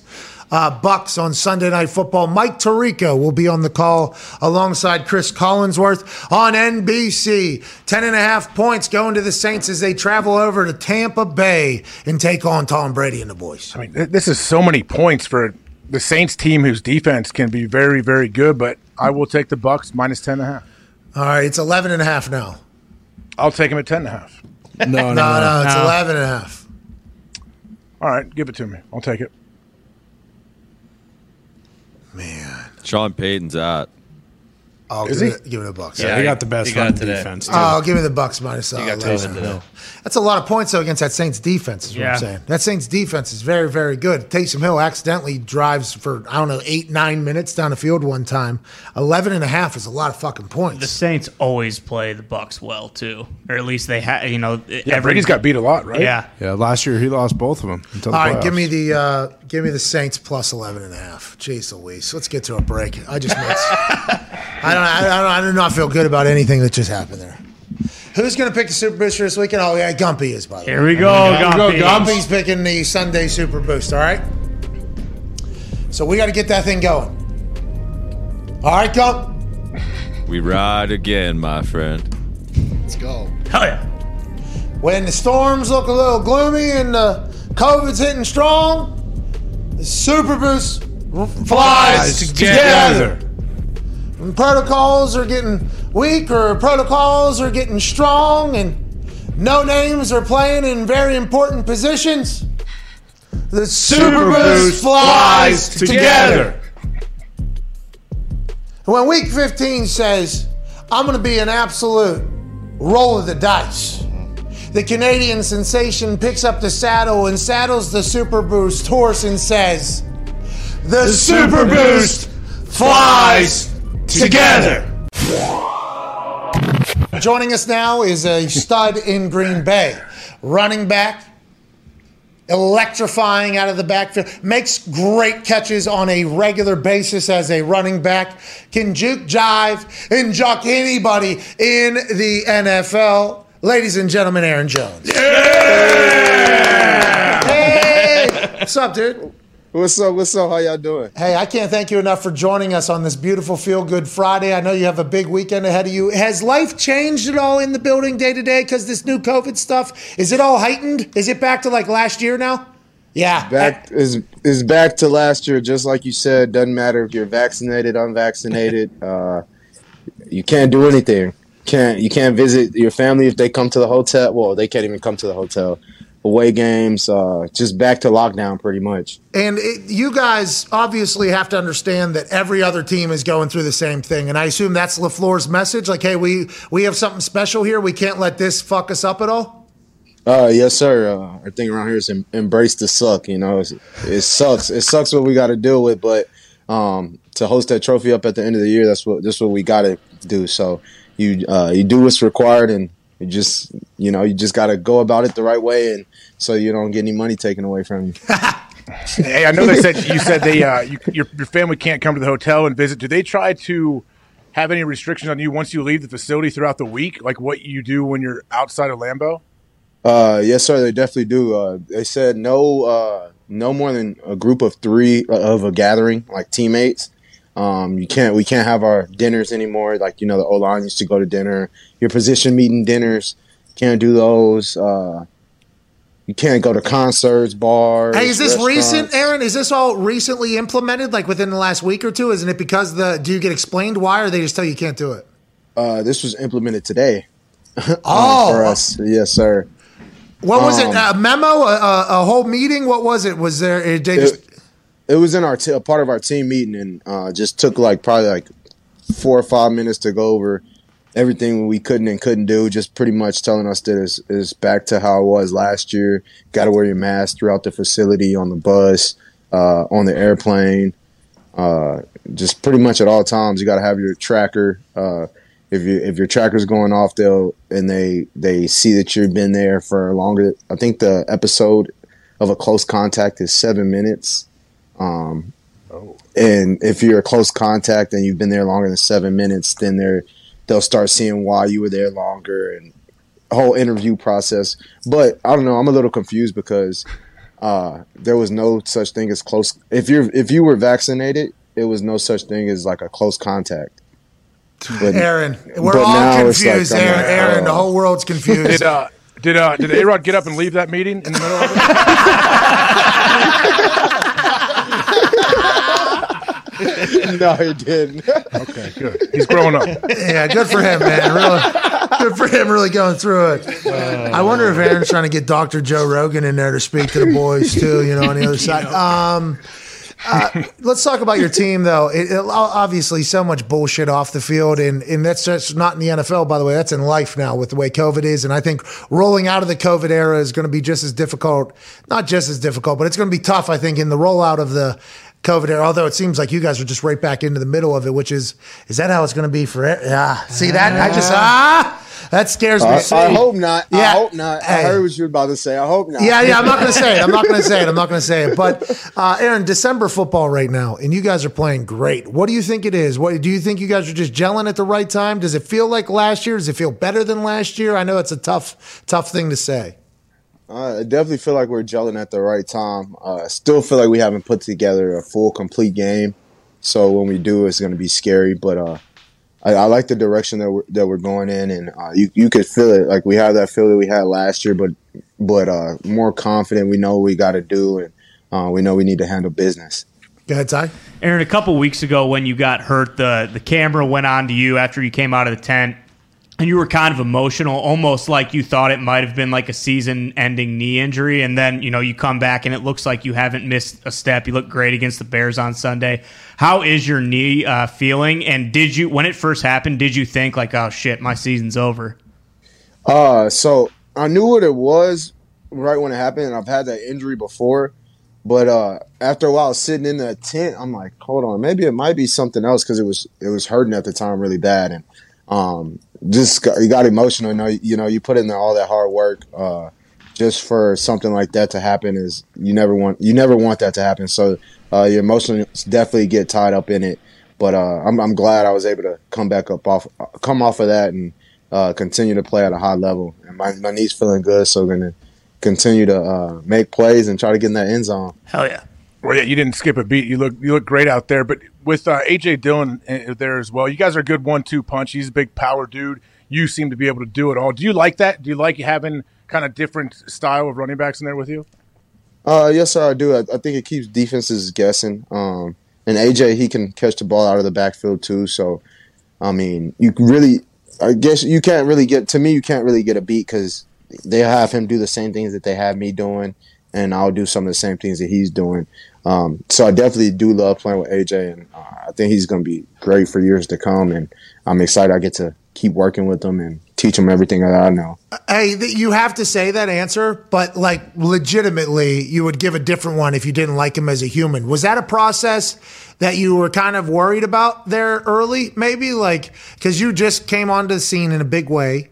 I mean, massive way. Five tuds against Dallas. It was like, holy hell, here we go.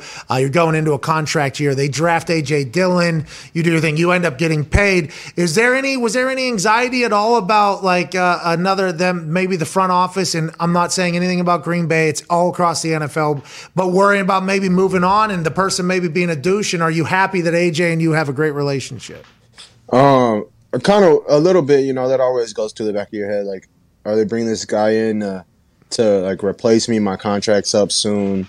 Uh, uh, Jamal, me and Jamal had the same thought. Like, you know, but uh, once we got to know AJ, he got he came in. We got to know him. He was down to earth, very humble, and uh, just wanted to wanted to learn. He wanted to be a sponge and learn from us and take everything that we had had had. Uh, and I, I think that's that really showed us a lot about him and that he was hungry, he wanted it, and he wants to be here. So um, it, he just became like our little brother. That's all huge quads, dude. well, shit, shoot, excuse, excuse my language. Sorry, I can't say I can't say little brother. He's bigger than me. Right. Hey, by the way, if you, you're gonna go to hell, you just swore right there. Did you say shit right there? Oh my, unbelievable. Hey, AJ's got huge quads. Always has. He's been a very fucking hard runner for a long time. Uh-huh. Somebody set him up when AJ Dillon was 11 years old. He was set up by this man That's as a right. 19 year old. Uh-huh. Connor, your question for Aaron I Judge. had cigarettes in my girdle. But uh, Aaron Rodgers has been saying this for a while, and maybe you can also pitch in.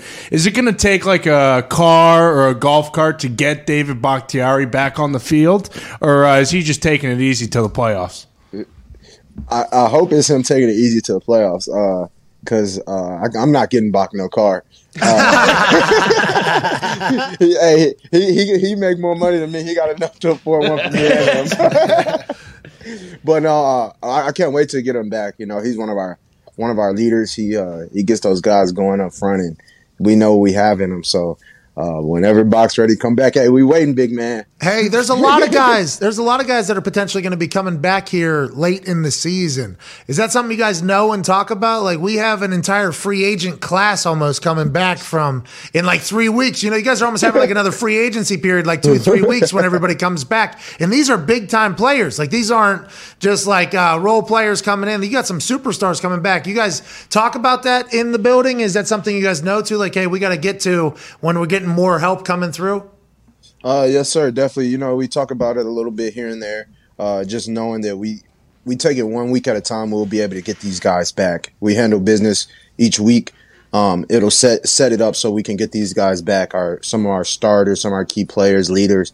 We can get them back down the stretch when it's you know super important and for that playoff run. And uh, you know they're they're big key pieces like you said, and uh, they're going to do nothing but help this football team. So uh, can't wait to have them back out there. And how long did it take you to feel comfortable in that offense there, and, and more importantly, to get comfortable with the cadence that A Rod has? We talked to him about it. It's very unique to where you're not worried about false starting every play because I I don't know how anyone doesn't do that, and that's why obviously the defense have such a tough time. But did it take a little while to get used to that?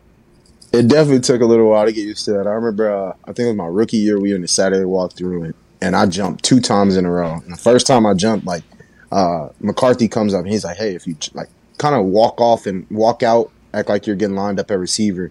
and then get set. Like Randall did. Randall did it. Yeah, like- like in the kinda end zone. He did that. yeah, like Randall did. And so the, the second time I jump and I'm like, oh, S H I T. And I Oh. didn't go, I, I didn't move out there. I didn't move. I just kind of stopped, like with a dead look on my face, like, dang. And McCarthy just goes, oh, get him out of here, get him out of here. and uh, so, like, his, his cadence is definitely something you definitely got to get used to because if not, he'll make you jump. Like, if you, if, and if you don't know the cadence, watch the ball. Um, that's the most important thing. But it's a definitely a weapon, uh, and I, I love I love when he uses it. Uh, you know, ca- he catch twelve on the field, or he'll get uh, we'll get free plays with guys jumping off sides. Well, and it also they can't like pin their ears back. They have to like wait and be hesitant. I assume the offensive line is thankful for that, as is he for them and you for them. As as, as am I because when he does that, it makes it so much easier for me in protection. Like you know, who you kind of know who's coming when he holds the cadence, or they they'll show the blitz, and so that makes my job and the offensive line job so much easier. Let's talk about like your. Uh, were you a wide receiver at any point? Have you always been a running back? Do you just put in immense amount of time on the jugs? Have you always had great hands? You make some spectac spectacular catches, and Oh, if you if you weren't a running back, people would be like, "Hey, this is maybe like the best hands for a wide receiver out here." But since you're a running back, it's just like, "Oh, and this guy can catch." It's like no, some of these catches are fucking absurd. Have you always been like that? Did you have to work on it? Uh, definitely had to work on it. Uh, and then in, in high school, probably in uh, my tenth grade year, when I got moved up to varsity, they uh, put me in the slot. I played slot for that whole year, slot receiver. So I think that gave me a little, a little um, receiverness, and uh, it helped my game in the long run. And then uh, my junior year, they moved me back to running back. So, but I, I was still kind of do a little bit of both. Uh, so I, I think it just it just helped me in the long run. But uh, I hadn't always been able to catch. Uh, my dad said when I was younger I couldn't catch until about seventh grade. That's when I started being able to catch. And then, like you said, I got a jugs machine in the backyard. Me and my dad used to go out there. Now it's me and my brother. Uh, we just go out there and work, catch balls uh, as many times a day as we can. Uh, you know, and try to catch them at every angle. You never know how the ball's gonna come out. That's awesome. Do you have any update on uh, Lamar Jackson, his status for this weekend? You got any inside info for us? Like, how's he feel? Is he playing or not? Um, I hope he's out, but We hope he's ho- okay. I We hope, hope he's okay. I hope he's yeah. That's what I was gonna say. I hope he's okay, but I hope he's not playing against us. Uh, that that'd be great. Uh, but I know that their other quarterback, Tyler Huntley, he got some wheels too. Yeah. All right. Well, good luck this weekend. Make sure you're not standing near anybody for seven minutes. You know, have that shot clock in your head. Like, hey, you know, I got to get the hell out of the way here. Uh, and good luck the rest of the way, man. We appreciate the hell out of you. Oh yes, sir. You guys show me those guns one time. Come on, Aaron. I mean, what are we doing? Why are you all? Are you scared over there? Oh, you. T- oh, oh, oh, yeah. Oh, you- oh, oh, oh, jeez. I love it. I love it. Look at the vascularity, by the way. Oh my God, ladies and Red's gonna gentlemen. be pissed. You stretched his sweatshirt out. Yeah, I know. Got to get a new one down there, dude. Uh, ladies and gentlemen, Aaron Jones. Thank you. Yeah. Gentlemen, Bill Burr is here. Hey, how, how great does Pat? Oh, looks- doesn't he look amazing? That wasn't what it He's was just for. sitting there complimenting me right and left. I'm like, all right, it was getting uncomfortable. no, I genuinely that's- mean it. I that's- genuinely that's mean it. what that was for. All Yeah, right. I know you had a great show in Indy last night. Uh, a lot of our friends were there posting clips. They were stealing your stuff and putting it on the internet. They said Oh, it I was love awesome. when that happens. That's great. And then they play it on a news fucking channel, and then they get you get canceled. No, no, How could you say something like this? It's like I didn't say it on the news. Why don't you come down to the comedy club and read the news and see how that goes? see if you still have a job. How how many uh, how many shows into uh, are you on a full tour right now? I believe. No, I mean, I don't really even think comedians tour. Like musicians tour. Like they like have like a post office box and they just leave. Like if you talk to musicians, they'll be like, you know, pair of pants, two t-shirts, and then they go around the world and they come back like 18 months later. Well, comedians, we do weekends, you know, maybe back to back or whatever. Worst case scenario, when I was younger, I would do three in a row, and even then, that was just just was not productive. So, because you have to live life, I guess. So, um, I'm just doing a weekend here. That's Um, it. Do you travel commercial travel? You Yeah. fly private. No, private's stupid. It's not. It's so stupid. We're not getting into this right now. No, we're getting it is into this not. right now. It is Why so are you? stupid. What are you talking about? It's dude? so stupid. Well, well, you live in LA and the planes go everywhere. I guess that's cool. No, no, like like how I, it's so much fucking money. Yeah. It's terrible for the environment. Oh, come on. It just is. I know. I feel terrible about the It is, but I will tell you. But it's just like, how do you make any money? Then they always say the dumb shit, go like, "Oh, you just build it into the deal." It's like, yeah, but that's my money. That's extra money that could be yeah, my money. and you can only write off a first class ticket. You can't write off a private jet. You can write off like twenty five hundred bucks. They're like, look, if your dumbass wants to pay twenty grand to go to Albuquerque, that's on you. Uh, you got to get the plane, then you rent the plane. But when you're in, like, uh, let's say a place like Indianapolis, you know, if I wanted to get to Pittsburgh, for say, uh, it would be a 10 hour trip. I would be flying to Detroit, layover in Detroit. Okay, I- I got- I got- Then flying, you know I what I mean? yeah. But also, I fly you- private when my wife comes. smart. smart. How often does she go to a lot of your shows? No, she only goes to the fun cities. She's smart. She's there to support me when I go to New York and Vegas, Miami. I'm going to be there for you. I know you get lonely. But for some reason, you know, I come out to Indianapolis. She's just like, no, Oh, she you'll didn't be come? fine. Oh, she didn't you'll come? be fine. You're desolate downtown with the 90 War Memorial. Oh, dude. I mean, we, I went through all of U.S. history. World War Memorial, then Vietnam. For, first of all, the World War Memorial is like ridiculous. That's like the rocky stairs going up there. Is that how you stay so wonderful looking with your shoulders? Thank you so much. You know, I was the, wondering be- the best those- shoulders in podcast. Hey, with those Asics, no, AJ Hawk does it. Wait till you see this son of a bitch. But those Asics, did you run them? Did you get a little workout in? Is that a thing? Uh, no, I've been fighting off a cold. Well, I got a cold, so I've just been sort of fighting it off. yeah. How do you know? Did, did you Huh? get a little fear ski about Omicron though? Immediately upon the cold skis uh, popping What, up? what's Omicron? Oh, man, oh man! You, if you haven't, Oh, been on the are you on the internet? Oh, dude, you got to get on the internet if you want to get freaked out. Omicron, dude. It is the biggest, baddest ooze of the COVID trend. Mm-hmm. It runs the fastest. It, I only know this because 200 players are currently on the COVID list for the NFL right now. So, like, Right. uh, the Browns, basically a whole team, yep, they're out. What- the- another team completely Rams. out. And a lot of them are asymptomatic. So, this Omicron is a strand that is COVID that runs fast, but I guess it doesn't hit as hard.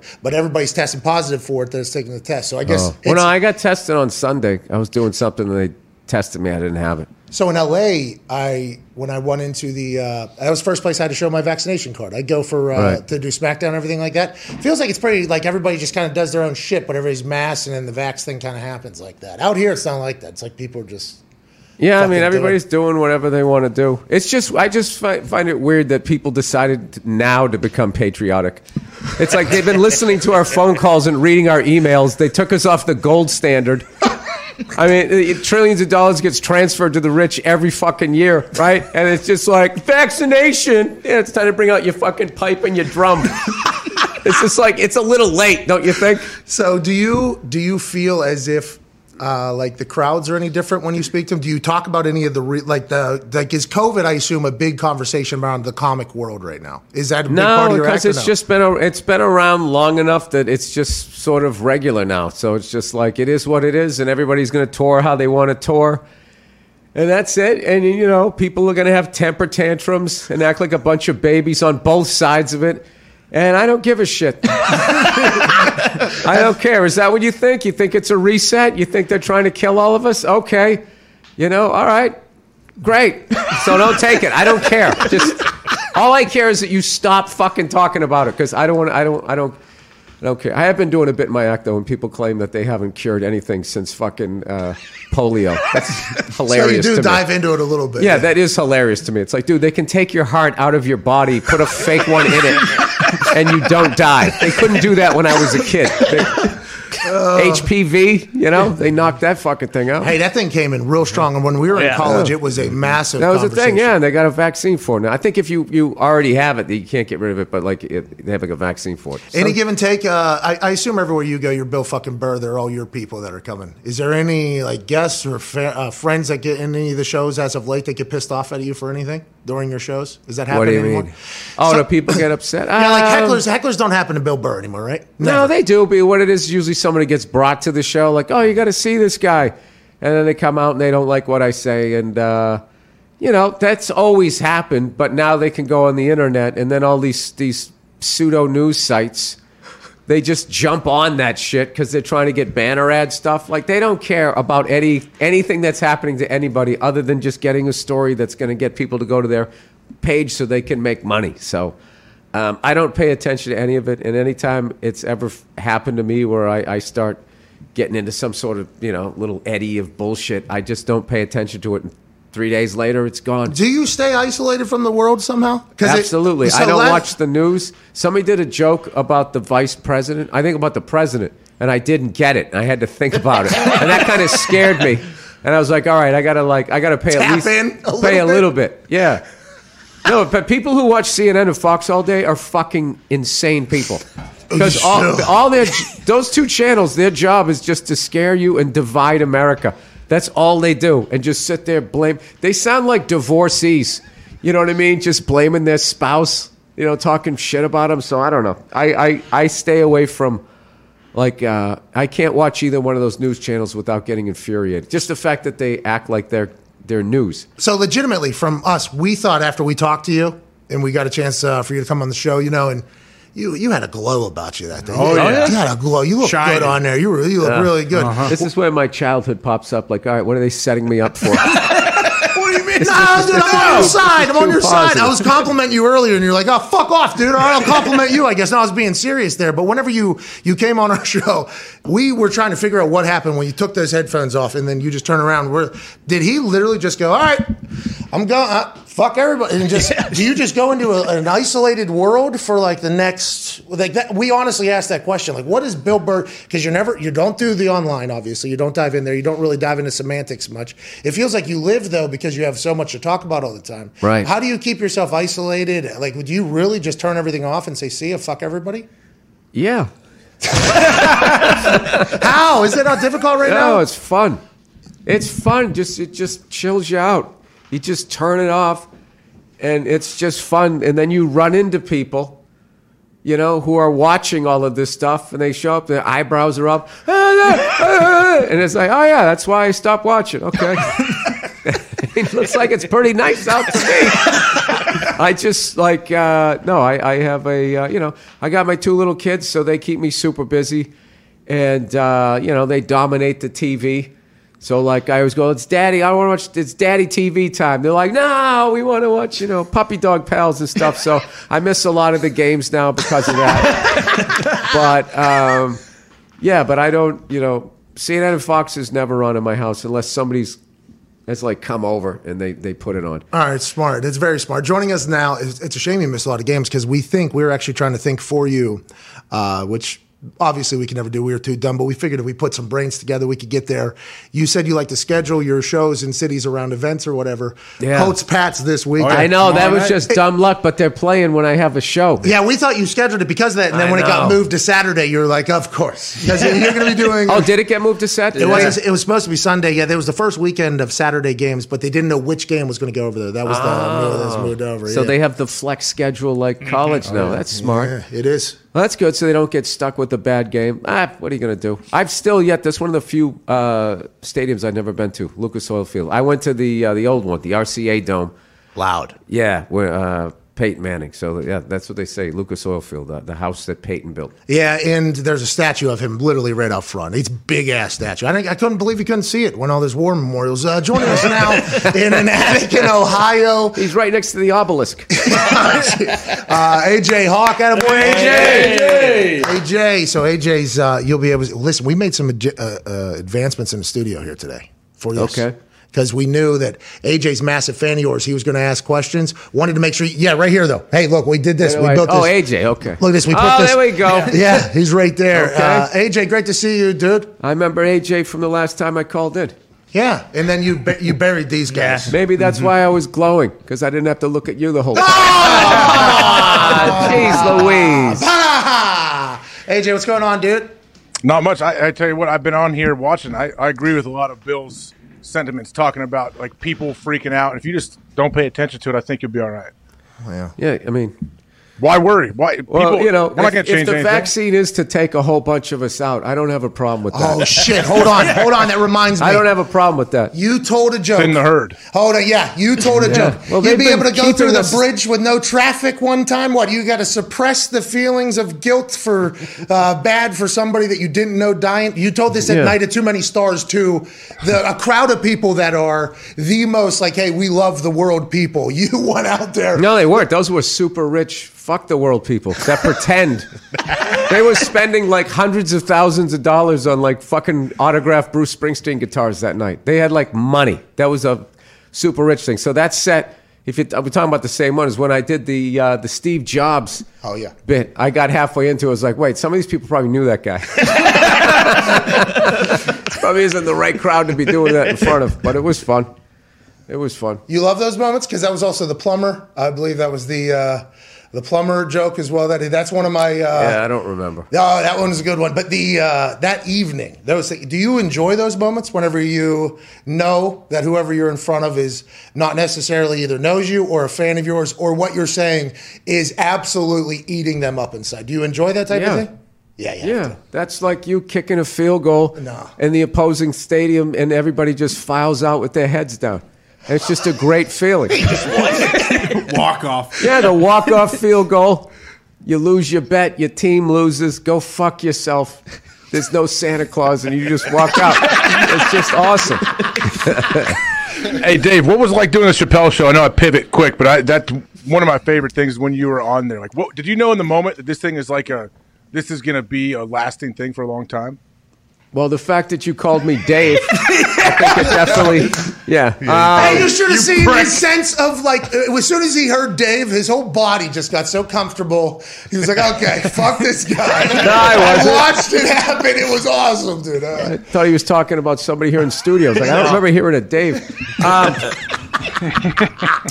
did I know that? No. You know when I figured that out, I was doing a gig. Uh, Bonnaroo. There's a music festival in Nashville, big music festival, Bonnaroo, and they had like this comedy tent, which was hilarious. It was this air conditioned tent.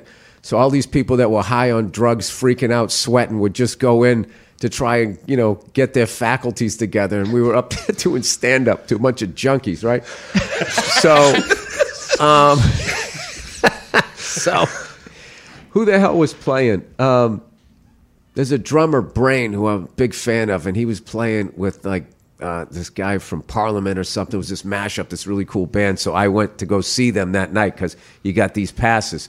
So the lights went down um, before they came out, and then I just heard this this random guy when the lights went down. This guy way out in the crowd, he just went, "What?" And then I heard somebody else over here goes, "Yeah!" And then somebody else went, "Okay!" And I got chills. I was like, "Holy shit!" People are watching this show, and it was right after that. I remember talking to a comedian. He was doing a college gig. Uh, I think Wednesday night was when the Chappelle show used to air on uh, Comedy Central, and he was doing the show, and he was halfway through the show, and like half the crowd just filed out, and he was trying to figure out what he did wrong. They were all leaving to go watch the Chappelle show, and it was just like you know, you know what the thing is like those kinds of moments I don't think happen anymore because people can just record it and watch it whenever you want. You know, um, like. I mean, I can't even to this day say like what happens at the end of Breaking Bad because Oh, people are just like spoiler alert, spoiler alert. it's like, dude, it, it ended ten years ago. I mean, I could tell you the end. I couldn't tell you leading up to it. I get it's hard for me to get into shows. That's why I think a lot of the shows that you do, the shows that uh, Chappelle made, obviously, are fascinating because it's like quick, funny, awesome storylines keep going, and the business side of this all is very interesting because with platforms and more streaming platforms, the Netflix deal with you guys, you and Chappelle, was like massive, monumental almost for I think a lot of people's business sense and the future of comedy and everything. How is it now knowing that there are so many outlets that you could potentially get your because what don't don't comedians that's what they want to do stand up they want to create their own shows that's like kind of what stand ups want to do. Now there's just like it feels like a platform for everybody in the comedy world. Is it good or bad you think Uh, well, no, it gave gave you a lot of power and that type of stuff, and I think uh, I feel like this is like the testifying microphone. It's so far away. Do I sit up? Do I sit back? ah see we I knew we should have got you a little bit higher chair we are trying to figure out which chair I to put you in. decline in to answer that question. um, I think, uh, yeah, no, it can, it can be like It can be good. It's like anything. It's good and bad. You can like sometimes like I'll see like younger comics putting stuff out, um, and you know I just think I think maybe I'm in, the old school thing. It's like you know I understand trying to make a name for yourself, but you, this is going to be out there forever. You know, like I'm I don't want my shit from the first eight years. You know, me putting out like at my first half hour or something like that. So I think that's maybe that's just my like my own issue. But I think it's it's also great that. Uh, the kids coming up today don't have to wait for you know somebody to say okay i've decided that you're going to make it. You know what i mean? Like Yeah. uh, there was a lot of that when i was growing up uh, in this business and i remember this guy uh, oh jesus. I did this uh, i did a showcase at the comedy store and this is when comedy was in like a lull right so i was living in new york and it was to you know from these big cable channels to do a half hour special i was like fuck this is what i need Here we go. because this is before streaming. Even Comedy Central, I don't think was was maybe just starting to do half hours, but I, I didn't get one from them. So I flew all the way out there on my own dime, put myself up, and I went up and I was first on the showcase, and there was literally five people in the crowd. I still remember there was two people here, and then there was this black dude with two white chicks, and he was talking to them the entire time. so I go up there and you know I'm eating it. So I just keep making fun of how many, how few people are there, and that's sort of the laugh that keeps me going to get to the next one. So then when I get off stage, the guy who was running the showcase, he just walks up to me, and he's he's like pacing in the back hall. He goes nine times, nine times in a in a twelve minute set. You bring up how few people are here. I mean, you keep saying that stuff. After a while, they're thinking, "Well, what am I doing here?" And I'm just looking at this guy. And I remember he just said, "No, no, don't worry. You know, you're still in the running." And blah blah blah. I just wish I would be like, "Dude, I'm not waiting for you with your fucking magic wand to tap me on the head. I'm gonna get where the fuck I'm gonna get either way." Like I, I just wish I could go back in time and be like, hey asshole, I just dropped like a thousand bucks to come out here for your fucking showcase and you didn't even put the thing together. There's five fucking people here. You did zero work. You should be apologizing to me. Go fuck yourself. But I didn't. I didn't. You were a I- professional at the time. I was a professional because doing that, okay, that guy had all the power. So his version of the story is going to go around Hollywood, not mine. Uh-huh, not mine. So he would walking around like, I said good set. He told me to go fuck myself. this guy was. This guy's impossible to work with. This guy isn't. Yeah, this guy's difficult to work with. So I had, I know two guys. I know two guys that when they felt "go fuck yourself" always said it. Two guys, yeah, and it hurt him. Yeah. Yeah, and I used to tell him, it's like, dude, you realize that that fucking jerk off's that guy with the sweater tied around his fucking neck. his version of the story is going around. Oh yeah, this could be my problem. By the way, I Yeah. do a lot of that because I, I the uh, the anointing of people is a real thing, and I think it's uh, obviously happening in the entertainment world. I think it happens in the music world as well. I think there's a lot of that that goes on, and it's kind of getting exposed in the sports media world. It happens. I mean, there's people that are the gatekeepers. Hey, these are the people that get on. These are the people that uh, Right. uh, don't get on. You have to kind of do These are the people that never get an offensive foul. these, these are the people that they look at somebody get a foul. Yeah. Yeah, exactly. So we've uh, AJ and I have had to uh, not do it as impressively as you, but it is nice to whenever you can dunk on those people. Now hindsight, though, you know, like that's a fucking good feeling. I enjoy. You know that. what I find? I find by the time you get to that moment, you forget why you were even upset. If, if you're doing it right, I think. But if you're really holding on to it, Get you rid know, of it for a someday. I'm gonna come back and I'm going to I'm going to tell this I still want to buy front office sports like that. That is what was that? What was that? Ten months ago, I got Uh-huh. into it with this little account on uh, Twitter, and I guess they are a very important account, but they released something about. I've never heard of them. Well, see, I'm, me neither. How Yeah. important are they? Well, Bill, you're not on the I, internet. I, I ever. bet they think they're important. Uh-huh. they are, but they, we got into it a little bit with one of the writers. I did, and I. What's sa- their name? I uh, front office sports. Front office sports. Yeah, Do you realize how important we are? that, that should be their slogan. They are, by the way, they are. They're very important. But, but at the time, I thought to myself, "Oh, I'm gonna buy this company." Like I actually thought to myself, "Now we're in a position to do so." And you know what? I have let go. I mean, we just buried him a little bit more, but I'm not gonna go ahead and do that. So maybe I'm growing up because of you, Bill. You know what I mean? No, because then they actually win. Because now you're going to buy something you didn't want to buy. You're going to buy it out of spite, Yeah, just so you can call that guy in the office, yeah. watch him squirm, mm-hmm. No, no, no. I don't. give him hope. No, Give him hope that he's not going to get fired. no, no, no. He'll know. It'll be, it'll, it'll be a part of the announcement. It'll be a part of the announcement. Say, hey, you, last time you were coming on here, you thought you about you're doing five shows in Indianapolis. Yep. And I actually said, why aren't you doing arenas? Everybody's doing arenas. And then literally, I think the next night I was watching James uh, Corden. Yep. Corbin. You were sitting Yep. on a couch. It was uh, incredible watching you. I think experience the double couch thing. Yeah, that was fun. It was awesome. Yeah, you did. Yeah, it and I was was great. with Glenn from uh, Always Sunny, and we did a we did a, a really funny pilot that didn't get picked up years ago. Yeah, Yeah, I heard the story. Sounded like it would have been great. Um, you announced an arena tour.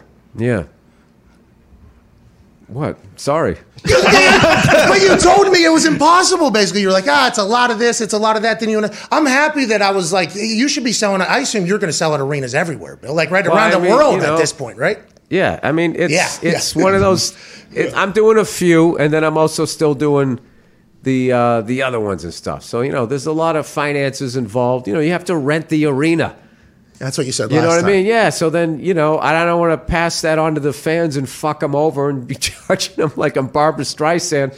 so, yeah, you you don't know. I don't want to get into all the numbers, but yeah, you can kind of make more money doing five shows in Indianapolis a lot of times than playing Lucas Oil Field. Oh, is it because? Well, that- you got to rent the place. and then the work. You and have then to you got to the have all the security guys and all the fucking people making the uh, the jalapeno poppers. It adds up. and the lights and everything like that. Yeah. But at this point, if you could go, you could sell out the garden. You'd be able to. Sell, I mean, you'd be able to sell it everywhere. There has to be some profit to be found somewhere. No, no, no. There, there is. It's, it's, it's once again. It's the flying private thing. Oh. It's like you can, yeah, you can afford to do it, but like, I just every time I fly, I'm just like, this is a year's tuition for one of my kids. I couldn't just tough it out on United. I'm still sitting up in the front of the plane. My only one is Delta. Delta, uh, you know, they're a great airline, but those fucking assholes, the fact that they board first class and diamond medallion at the same time, and you paid for a first class ticket and you're like 40th in line, all these sky whores in front of you. yeah. And then the reason why you're buying a first class ticket is so you can walk on like a human being. And sit in a fucking chair that fits a human being, and there's an overhead compartment space. By the time I got in there, I felt like I was flying coach again. Delta is the fucking worst with that shit. They're all about like, yeah, they're all about their whores. They are. They don't care. They don't care about first class people. They don't go like, hey, this guy, you know, out of his own pocket. Because I don't do the sky miles. You don't have time. I just, I'm not, I don't I'm not chasing that stupid No. carrot. oh, oh, do I have status with you? You gonna send me a pair of slippers during the holiday? Yeah. Just fucking get me there and don't crash. Yeah. That's it. And if I can sit up front, I feel like, you know, that or back in the day when you sat, you know, the exit row, the poor man's first class. Oh, so right? good. Those legs. Oh. Yep, and then some fatty would kind of give you a guilty look, you know, as you was walking by, hoping you'd give up the chair. it depended on your mood or how long the flight was. Uh-huh. All right, sweetheart, go ahead. I'll, I'll be a gentleman. You're a gentleman, yeah. Yeah. You'll be a gentleman. You are, by the way. Chivalry is not dead. Thank you, Bill. I mean, that is very nice of you. Um, I assume Delta's going to change everything they do now because they of won't. Better. nobody complains about the planes, and it always changes. You know, plane airlines have everybody buy the balls completely, and they know it, and we're all fucked unless you pay a tuition a flight. Go ahead, AJ. Bill, what about your helicopter flying? You still doing that? Yes, yes, I am. You I- fly yourself? Ah, you ever fly yourself to gigs around California? Um, yeah, I've done that. I've done that. Uh, you know, I always go with an instructor on stuff like that because um, when we leave the gig, it's going to be night. You know, and uh, you know that's that's a whole other ball game that I'm not really comfortable with. You know, Do you want to fly, like be a pilot full time? Is that something in the future? Would you get into flying planes and shit as well, or no? well, I probably just ruined my opportunities at Delta. I don't think you want to work there. I don't think you want to work. no, um, no, it's just something that I really uh, I I got into, and I just find it really like fascinating. And uh, dude, I go on YouTube and I watch. What sucks about aviation is you learn through other people's mistakes, and usually their mistakes cost them their lives. So they have like these all of these videos of people, uh, you know, of, of but they really like this. This one website or, or YouTube channel where they just like break down what people do. And I'm actually really happy that I fly uh, a helicopter because those guys with like the Cessnas and stuff, you know, they get their instrument rating and then they get out there and they check the weather and it's old information and then they get into stuff and they start seeing a little rime ice on the thing. They start freaking out. they're not current with their instrument stuff, and then they get into the clouds and they're looking out rather than at their instruments. And it's just it's fun. I sit there watching it like You get any sketchy stitches uh, in your helicopter? There had to be a couple, right? I feel like that just comes with the territory of helicopter. you're nothing too crazy. I mean, They scare me. Helicopters Oh, yeah. scare Oh, me, man. I They- know. They, scare well, me. if you understood them a little more, because they scared me too. But if you know, the first time you're in one and that thing starts spinning, it's like, all right, I'm basically in a guillotine. if I sit up a little straight, I'm gonna fucking, I'm gonna die here. But they're, um, you know, I've had a lot of great instructors, and they all tell me flying is as safe as you are. So if you want to be a jerk off and not do like pre-flight and not look at the weather and just get up there and just start flying around, you can actually do that for a long time. You know, but then it's going to catch up. It, it comes something when it happens. comes. Yeah. something happens. So uh, yeah, so I always like yeah. My shit is if like you know I like ten miles visibility. If it's anything less than that, I just don't go.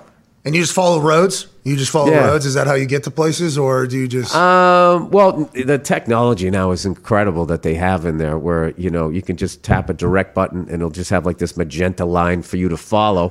You, then you just have to like you know know what airspace you're in, know who you're supposed to be talking to, make sure you have clearance. you know, come through with a niner. I'm assuming somebody's like, "Is that fucking Bill Burr?" That- your voice obviously very distinctive, but AJ wants to be a pilot. We're thinking about he he likes the planes though. Ain't that right? AJ? I, you know, I kind of wish I did planes because uh, the what's great about a helicopter is the maneuverability, and you can kind of land it anywhere. But you give up all of this speed, where you know just because of the des- the design of it and the the whole mechanics of it. But like an airplane, like you know, um, you know, if I was to fly from Vegas, I mean from L.A. to Vegas. I mean, but I'd have to stop and refuel. I'd get there. I mean, I'm getting out like fucking, you know, Charles Lindbergh. Like, fucking scarf on and shit. You know, right? in- But like those guys can get there. These little planes. I go, how long does it take you to get to Vegas? They're like, you know, like 50 minutes, 55 minutes. I'm like, fuck. And then they also, because they, you know, they, the altitude they fly at too, like they can fly over all these airspaces where helicopters, you fly at a lower altitude because those guys are faster. We just try to stay away from each other. But then you're just talking to every fucking person Yeah, yeah. the whole Gotta way out in. there. You yeah, and you got to change your frequencies and all that. So it is, you know, it's, but I will say, you know, it is cool to be flying and then the person next to you is like, ah, fuck, I got to take a leak. And you just kind of find a spot, set it down. Any field. Well, no, well, you got to make sure you're not landing, you know. If there's an emergency, yes, you can land anywhere, but uh, you can't just like land in somebody's yard. Man, that's awesome. Be like, what? I got my license. and I assume with how you're living, you know, with the, you know, I'm not flying private, and you know, I'm doing five theaters in Indiana, and F is for family, of course, and for fun, and for finances. You just got a helipad at the house. Helipad at the house? No, I wish I did though. That would be amazing. Because that was the reason why I learned how to fly. I was into conspiracy theory, and I was just reading about the dollar and just how there was nothing really behind it. And I go, well, someday that's gonna, you know, that Ponzi scheme's gonna go down, and then like everyone's gonna freak out. How do I get out of L.A.? I can't get out of L.A. now when everybody believes in it. It still takes forever. So up and out was the easiest. So that thing. was your get out. Yeah, well, that's what I, I was thinking about. And then I just sort of got into helicopters. I just stumbled into it. I don't know what happened. All of a sudden, you, You, know. mentioned this earlier, by the way, because you mentioned the they took us off the gold standard. So you've been thinking about this for a long time. I mean, you said that earlier in a reference. yeah, since I was like four years old when they did it. I used to I used to wander around in my pajamas just thinking about it. What's the deal? Go ahead, Ty. Uh, Pat mentioned F is for family. I'm just curious. Like, I know, like you created that. Like, how much different is I, that? with Mike Price, with Mike Price from Shout the out, Sixers. shout out, Shout shout, out, out, shout Mike out. Price. Shout dude. Mike Price, there you go. How much different is that creative process than like you know acting or getting ready for like a comedy show? Because obviously you have to do all the voiceovers. And everything. Actually, uh, doing a voiceover in a cartoon made my really helped out my acting. Really, Yeah, because I was terrible in the beginning. Like, you know, usually I, I just learned from watching all like the pros that I was working with. We had like, you know, some, you know, Debbie Derryberry and people like that who just had a whole career in it. And I would just watch like every line they would do it three different ways. And I used to joke I was like that guy on the critic, you know, up and Adam, up and uh, up and Adam. So it was all like this, just louder, but I wouldn't change it or anything. So I kind of learned through, um, you know, making different choices and stuff like that. And then the next time I had like an acting gig, um, all of a sudden each take I could give the like the director some different options and stuff, and that was when all of a sudden I started to work. So that was one of the uh, the greatest things that I got out of it. It really helped like my acting, and then I lucked out and got on you know a bunch of really cool stuff. Which I still don't get how that happened, but I Hey, did. because you got a good mustache. Hey, Oh, yeah. hey, Wow. What was that? The, King of Staten Island. Yeah, dude. of That, that fucking mustache, dude, was so good. Are you Yeah. you do improv much? You, you, I, I don't know if that is that a thing you enjoy, and are the movies you do all improv? I never was in like an improv or a, a sketch group or anything like that, but uh, I, I, I, I enjoy doing that. But as far as like screwing around, like yeah, like last night, you know, I'm, I'm you know, I, I taped something of me doing stand up, so I'm trying to put that together, make it look like a special and everything. whoa, whoa, whoa! Is this breaking news? When's this yeah, happening? I don't know because I don't know if I'm gonna put it out or not. You know, it's just Okay. something. Potentially. Yeah, I, I performed at this great place, and I wanted to document it because you never know if you're ever going to get, get to come back. So, um, so now I'm trying to like write a bunch of new shit. So last night I went on stage, and the whole goal was like, how long can I go and entertain these people before I actually get into my act? And I was able to do like you know these ideas that I've been messing with in LA, and I was able to do like 20, 25 minutes. Oh, So here we go. We're close. yeah, so now I'm thinking like, all right, if I really push myself over the next couple of months, you know, I can have the pizza dough sort of spinning a little bit. We'll see. We'll see. We'll see what happens. But it's it's uh it's like a it's a really like a, a fun process, and I appreciate that you guys uh, you know are noticing a change in me because I've been trying to work on my anger and stuff and not be uh, so difficult to be around. Yeah. Oh, because normally you'd be a nightmare in here, or what? Well, I no, I I would be uh, I don't know, just my vibe, my vibe in general. I was one of those guys people were always saying, "You all right? Is everything okay?" The kids help and with I would just be like, "Yeah, what? what? I'm just fucking sitting Get here." off my It's just- fucking back, dude. yeah, so I was yeah, I was wound, I was wound pretty tight. Has that helped or hurt comedy? Um, you know, it's a it's a good momentum thing. But there was nights, you know, I would be done doing stand up and like I would be back at the comedy condo and just be thinking like, was that even stand up or was I just up there yelling at people?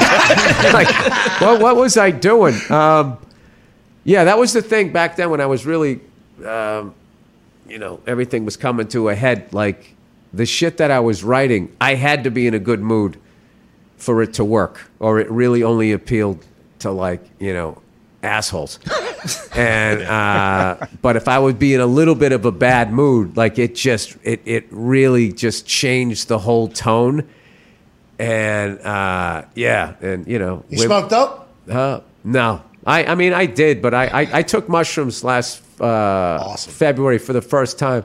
Awesome. Yeah, and I got what I needed out of it. I've been stone sober ever since. oh, you found a spot. You went to a spot and man, I had, I had, you know, I had a bad trip, but it was a good trip because I kind of figured out who I was. I figured everything out. It's an amazing, my experience. It's an amazing drug. Yeah, I agree. So I think maybe that's something that I would do. Like if I was ever to do it again, I would try to do like uh, some like therapy type of thing. Because there's a, there's a documentary that in Israel they're starting to use it for like PTSD and stuff for like people, and they had like three examples. One woman got kidnapped. Another person there was a terrorist attack, like a bus blew up, and they were one of the first people to get there and saw all the carnage. Just horrible stuff. And um, another person got molested, and they were using like low levels of I don't know, it was like mushrooms and like uh, um, um, whatever, whatever. What is MDMA? LSD? Yeah, yeah. It's just that really low level shit. Listen, just Microdosing watch of the this stuff, documentary. I'm in way over my head. but mushrooms have you the- guys are like, uh, this, yeah, yeah, that drug. Acid, yeah. People at home are like, well, I can't afford therapy. I'm going to try that. I, I got the recipe. We're I'm, not I'm good in the doctors. kitchen. Right, we are not doctors, but this is just personal uh, research that has been done for me as well. Mushrooms got me to a place in my brain where I was able to make a decision in a much better fashion. I think personally in college, it's unbelievable. I don't recommend Yeah. it for everybody because I had friends obviously that would disappear into the woods whenever they would go on a bad trip or whatever. So I think you have to be in the right state of mind whenever you go. No, I just there. went in the bedroom and I laid down. Yeah, it was a profound sense of loneliness and not feeling loved. I had to, I had to figure what I had to out what the fuck that was. I wish I, I want to let you know. I wish I would have been there. I wish I would have been there. I think we would have been able to help. Go ahead, AJ. Hey, we, we talked about King of Staten Island. Pete Davidson is this dude going out with every like Hollywood starlet? Did you know that this was his path? I don't think anybody did. I mean, it's amazing. I am uh, I am very happy for him in his social life. He's, I saw somebody like was trying to trash him, going like, it, "What is saying? Like, uh, what the? How did they word it? I can't remember. It's like he's just getting passed around. It's like, no, he isn't. he's he's tearing through Hollywood. Try to make him feel bad for hooking up with some of the most beautiful women in the world. I am a huge fan of him say, as a comedian, as an actor, as a person, and his dating life. It's amazing. I know nothing about him other than Saturday Night Live. Uh, I'll tell you this about him. All right, he got that movie, and so many days he could have got shot out and gone home early, and he made sure every every, every other actor got shot out of it first. And dude, I can't even tell you how tired you are, just mentally drained after 14 hours of just sit, sitting around. Is worse than just working. I don't know what it is for me anyway. So, and he he would always stay there at the end. He took care of everybody. And like the last day, um, you know, we were wrapping on the movie.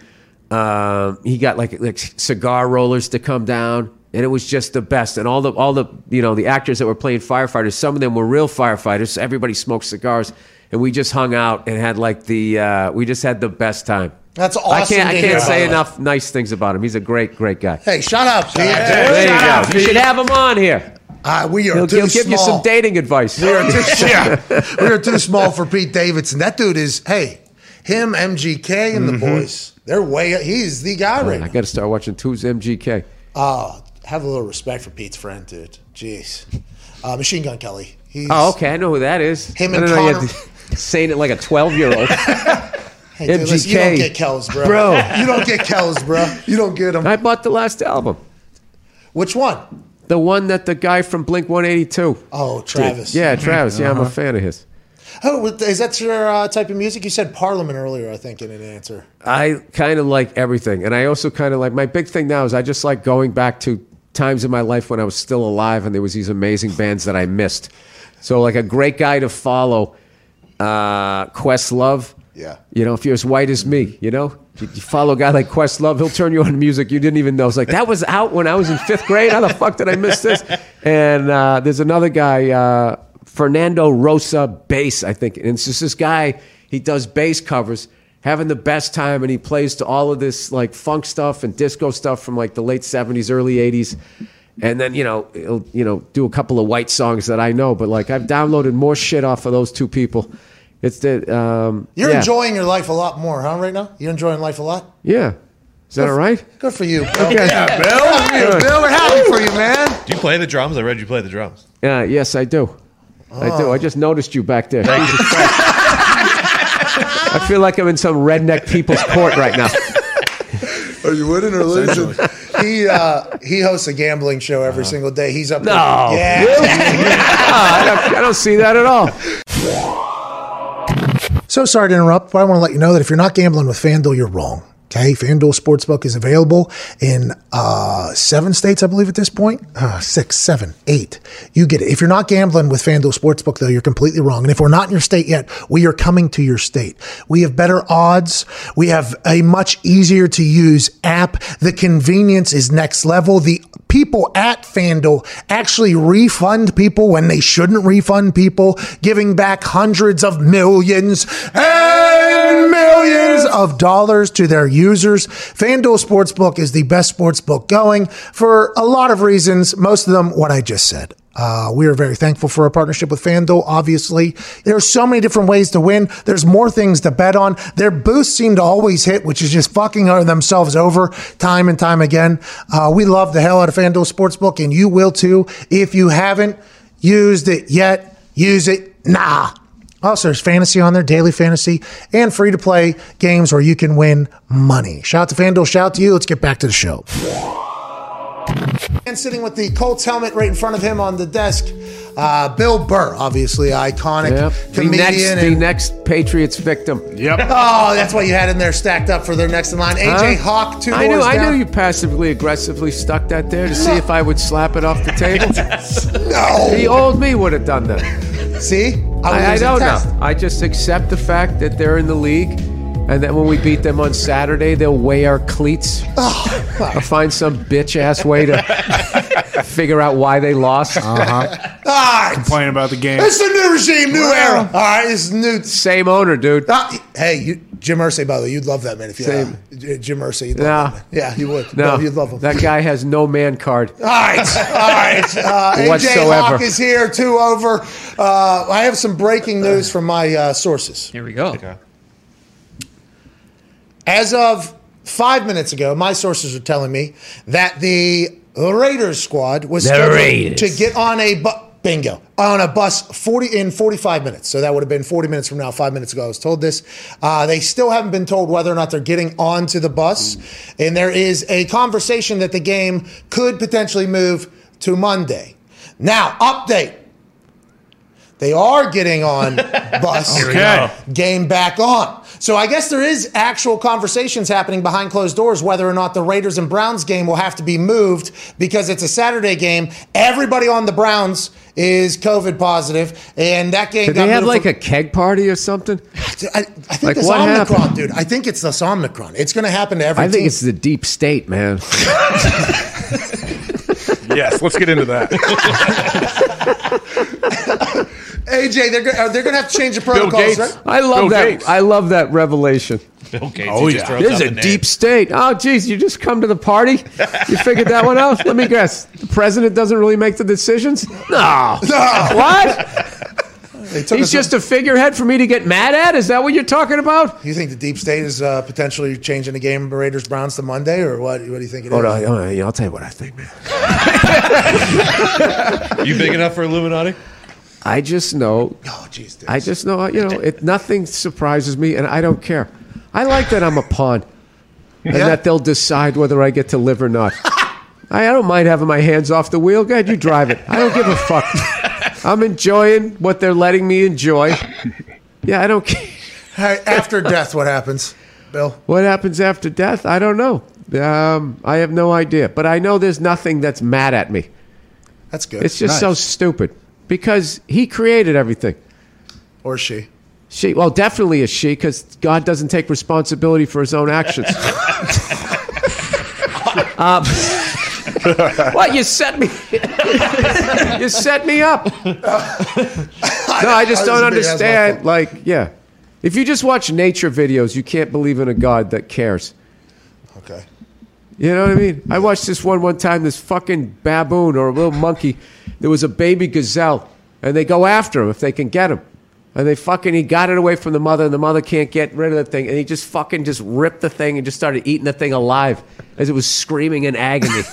and I'm just like, this is you made something that did that, or like rabbits, like their whole fucking purpose is just to be eaten.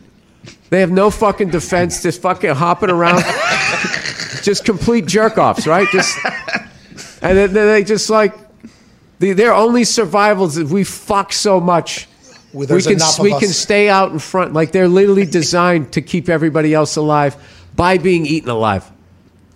So you think there's some flaws potentially in the entire? No, I just think that like I think if there's a God, right, and he made all of this shit, or she, right, or they, or the deep state, man. I I just think that like you know he did what he did here, and he just moved on. Kind you know, like a canvas. Ah, he's he's fucking. He's not. He's not paying attention. Oh, Bill Burr's on the Pat McAfee show. He doesn't know. Trashing women again. I, mean, I cannot wait to talk to him about this. Well, I, I want to let you know that there will be a lot of people representing him, uh, probably in my mentions. And since you don't go on the internet, you won't even know it. I'll, I'll relay the messages that potentially come from that whole thing. Nope, I don't. I don't read any of them. You know Ricky Gervais. Uh, do you? Uh, all comedians? I assume you all know each other very well. Is that? Yeah, uh, him I've only met a couple of times because he's over in uh, England, I believe. I think he is. Yeah, he's a very nice house He, he, yeah, he's uh, he's in a higher atmosphere than I. You kind of know the people at your level. Oh, and then as you graduate, Yeah, yeah, yeah. hey, welcome. I mean, yeah, he hosts like the Golden Globes and shit. I mean, that's like that's pretty up there kind of gig. Yeah, it- he's, Not anymore. Yeah, he got out of there. No, I mean, he, they they ran ran him him out. back. He had a Philadelphia uh, festival moment with the Golden Globes. That you've probably seen it, I assume. Um, Nope. Like I don't- I five times he did it. yeah, he barely. I mean, it was uh, incredible. I mean, it was absolutely yeah. amazing for Two the fans. Obviously, in the room, not great, but the uh, You watch award shows? no, just when Ricky's up there sawing people down. Bill, Bill, you have to watch that. You have to watch Ricky just saw these people around. I assume it would be exactly. I what just you would think do. it's so hilarious that a, as a, what kind of an adult wants to win a trophy? well. That's It's an the entire funniest- conversation in itself. That's though. the funniest shit ever to me. That people like get upset. yeah, it's a real thing though. In your world too. Best supporting actor goes to. Oh, what the fuck? I was a pretend cowboy better than you were. So Seinfeld gave a speech about comedians, you know, and uh, mocking awards. Basically, he's I'd rather be in the back there making fun of this entire thing. Have you ever been given an award or won an award and had Like, that? like stand up things, yeah. Yeah. I've had stuff like that. Appreciate them or no? Do you appreciate? Oh, I the do. no- I actually don't like getting it because I always then it it it, it, it kind of like brings the wall down, and the sadness comes out, and I get a little choked up, which is Oh. embarrassing. So I kind of don't like when it happens. To be honest with you, Oh, so you don't want people to see the uh, the vulnerable Bill- side. Yeah, no. William No. Burr. William. Yeah. Little Billy. Little Billy. Go ahead, AJ. Bill, you a big TikTok guy? I, th- I thought you were going to say big tit guy. you like titties? You an ass man? You like thighs? Am I a big TikTok guy? No, because it's too fucking. They want too much information. I, I watch TikTok through my wife's phone. It's a deep She, state there. she right? sends me something, and then I go, I can't watch that. And then she goes, Jesus Christ, and she gets up and she shows it to me. So no, I don't. Uh, I like them. I think they're funny. Are you? What do you do in your spare time? You don't do? Do you write? Is it writing a thing? No, Your listen, kids? dude. I'm not going to act like I'm not on the fucking internet and staring at my phone all day. I You definitely are. do. I do that, but yeah, I'm You're watching. in the deep state though. Oh, yeah, oh, yeah, yeah, yeah. I, I'm more. I'm like I watch. Uh, yeah, I watch like aviation videos. I watch animals killing each other. Sounds like God's treat. Um, I feel like the fail videos are just not funny anymore. You're sort of desensitized because I've seen every way somebody can fall off a bike or get kicked in the balls. Um, so yeah, I have. I live in a very small area Me on the too. internet. Me too. It's very nice Yeah. actually for me. I, I'm just in the dumb sports world. Go ahead, Connor. I mean, I had a different question, but you know who Hasbulla is? Hasbulla has taken over the internet. He's like an 18 year old little child. He's unbelievable. Well, 18. He's was he? Uh, he- little Wow, Bill. Is this the Listen. first time you're going to see Hasbulla right now? No, but I don't think 18. You're a little child. Oh, but if he Wow. kills somebody, he goes to jail as an adult. Yeah, I don't know. Well, if he does. 14 year olds do too, I think. But you're right. You're right with what you're saying. what is his name? Hasbulla. He, I mean, he just went to the UFC. That's almost like Hezbollah, which is He's Russian. all right, Hezbollah. Dagestan. Okay. There he is. There he is. oh, he there. is little. He's 18. He's taking over the He's internet. 18. Does That- he have that Gary Coleman like kidney thing or something? Uh, I'm not sure. See, We like don't know- Why, why? There's a god. There's a god, and he does that to that poor kid. Hey, this kid's savage. He's crushing Hasbulla. superstar. He's- Yeah. I know, but you know, poor kid. Oh, I'm rooting for him, whatever he's doing. His name's Hasbulla, though. He's an absolute uh, internet icon. As are you. Like, if you look at that screen right there, you look exactly like the punter from Houston. You saw that? Cameron Johnston, the Australian. Yeah, you know what's weird about that? Somebody sent me that. Like that was like a joke back in September, and I don't know who finally picked it up. Because then everyone was saying, "You fucking see this?" I was like, "Yeah, like four months ago." I mean, that's pretty much. I'd like to think I'm a little more jacked than that guy. no, I'm kidding. No, that guy's. uh Yeah, that poor bastard looks like me. Yeah, and I think he's pumped about it. To be honest, he's a good guy. He has an absolute rocket of a leg. But I, he, I think we've anybody that's seen him before said, "Oh, he and Bill Burr, similar looking people." But you have the bald red hair, like that's a look. AJ's got the big, uh, like, like home plate face. You know, like there's that's a look. No, I, we, go, we I have, have the, the Frank-. Frankenstein. Yeah. Right. Yeah, you look like you used to be in a boy band. Okay. All right. See, that's what I'm saying. So there's a lot of people that look like me, a lot of fuck boys that look like me. It turns out on the internet, and it's really tough day every time it happens. Like, hey, you look like this. It probably Why? That you look like good-looking people? Nope, no, that is not the case. The the internet's a, I have a I have a bland fuck white boy uh, look, fuck boy look that I who's, look like. who's telling you that? A lot the of double internet, chins. The internet, the internet, the internet, the internet, Bill, the internet. It sounds to me like they're a little jealous. Oh, Bill, are you giving me a compliment right now? Yeah, because I think you look good too, Well, man. you know hey, are you giving me a compliment so I'll compliment you? Hey, you look incredible right now, Bill. Uh, let's talk a little football, shall we, Bill Burr? All right, let's talk. You watch, watch uh, only when you can. You said your kids watch like uh, yeah, the- I, I try to watch as much as I can. this this Patriots team, Bill. It makes no sense, and it is beginning to look mean? like It's 2001. Who is this Mac Jones? And our coach is Billy B. And he's Working on the on the D. D. And all the Colts fans are, Are gonna gone. cry. Right. But that team does look unbelievable. I, I mean, Mac Jones looks really. How many fu- times does Bill Belichick have to do it before you guys just give it up and stop weighing footballs? You fucking babies. That's years and years ago. Mm-hmm. All right, forget about the weighted uh, footballs and all the other spy gates and the and the everything else that could potentially. happen. Spygate was ridiculous too. No, I don't know if that's the case, but That you're was right. ridiculous. Everybody would have done it if they could, and I assume other people were doing See, it. By the you way, no, everybody was doing it. Bingo. That was the first game. It was illegal, and it was only illegal to have it on the fucking field. Whatever the case. you can still have one up there. That's why guys always have clipboards in front of their face. Or if you watch a college football game, they're holding up a picture of a slice of pizza, Urkel, and the sign for pie. The reason is, is somebody across the field is trying to steal their signs, which is a skill. Yeah, we agree. They're not standing there going, throw the ball, hand it off. That gave you an advantage, maybe, on one or two plays. All and right, they Bill. questioned Bill. they questioned all of his championships, including that guy from the 49ers who wasn't Joe Montana. The other guy, Steve Young. yeah, and he. fi- There's a whole fucking story. Oh, Bill, yeah. Bill Parcells tells of fucking. He, he was in a playoff game, playoffs with with the fucking 49ers. All right, and uh, Bill Walsh used to call all his plays for the first half. He had it all fucking mapped out. And then what he did right before the game started, he acted. He said his headsets didn't work. So then the other team can't use their headsets, and he had the whole fucking thing mapped out. Ah. Giants still won the game. Next year they play again. Bill Parcells tells this on the NFL Network. And Bill Parcells came in. He goes, The next year we play it again. He said, Hey, good luck. He goes, By the way, coach, he goes, If your headphones go out again this year, I'm going to expose you. And Bill Walsh smiled and said, Just a little gamesmanship, coach. Hey, Yeah. We get it. Okay, there's a lot of Okay. gamesmanship. Bill Jesus Belichick, the best Christ. gamesmanship of all time. We're not. Hey, Dude, by the way, Paul Brown and there's Bill Belichick. We're- That's it. We're not your enemy.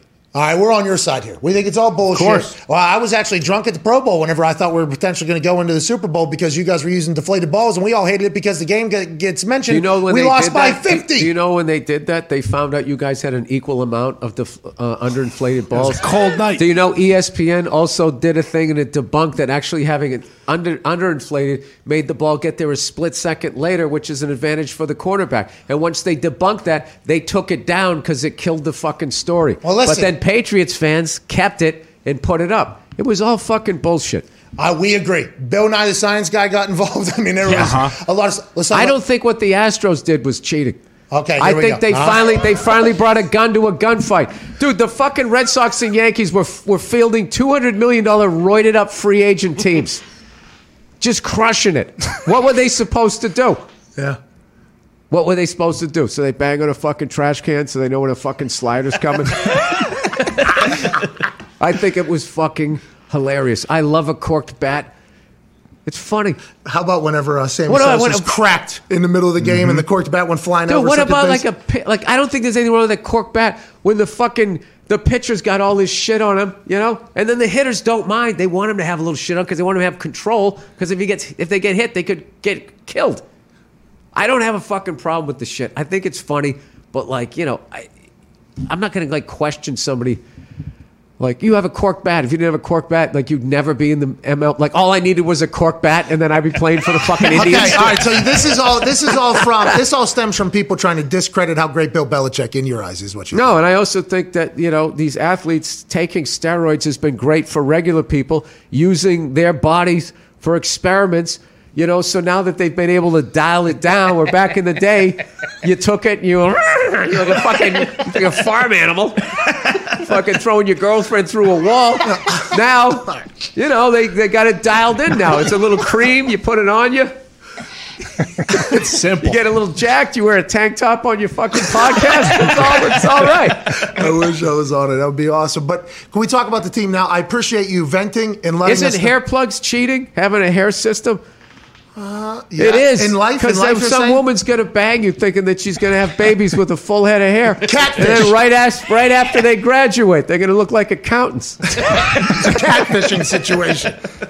Uh, all right, I'm we- just fucking around here. No, I like what you just talked about though because I think it's real, and I think a lot of sports people have said a lot of those things that you were, you know, basically trying to debunk there. Because anybody in the NFL knows, like, hey, what Bill Belichick did, every single coach or person in the NFL would do if they had thought of it or had the means to do it. Now, with that being said, No, everyone was doing it. not everyone, but let's say No, they were doing it. People didn't Jimmy think of Johnson, it. Some people might Jimmy not have thought Johnson of it. Johnson literally said that that's what he said. What you do? You put a camera, you fucking film them, get, steal whatever you can fucking steal.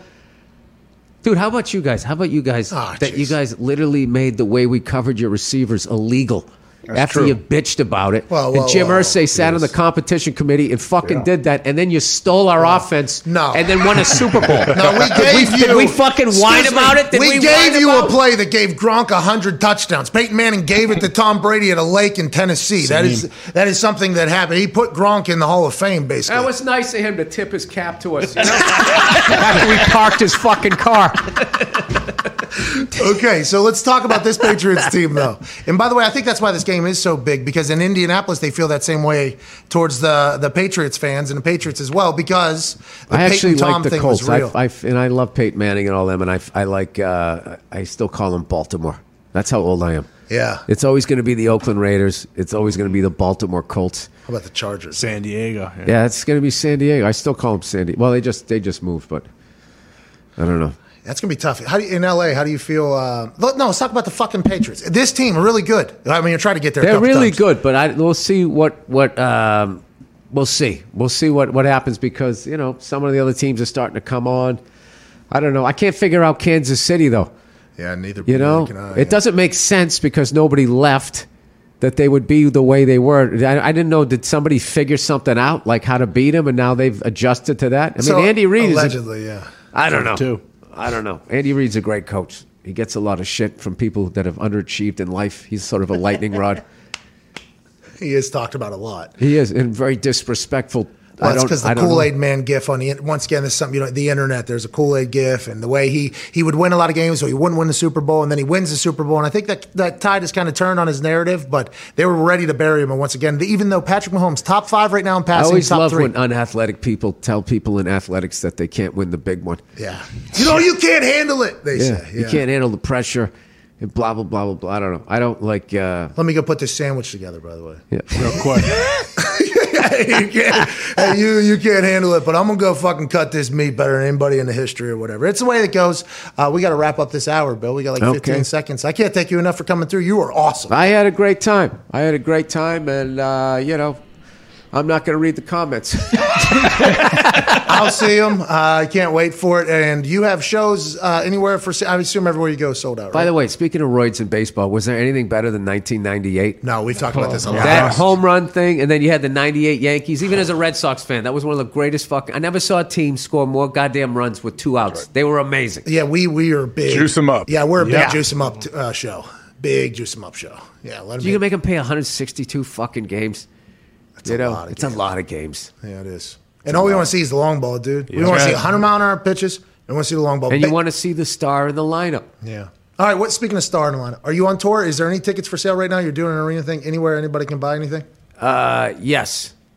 I don't know where, but I have a tour, and it's on the internet. All right, we'll figure it out, ladies and gentlemen. Bill Burr, thank you, guys.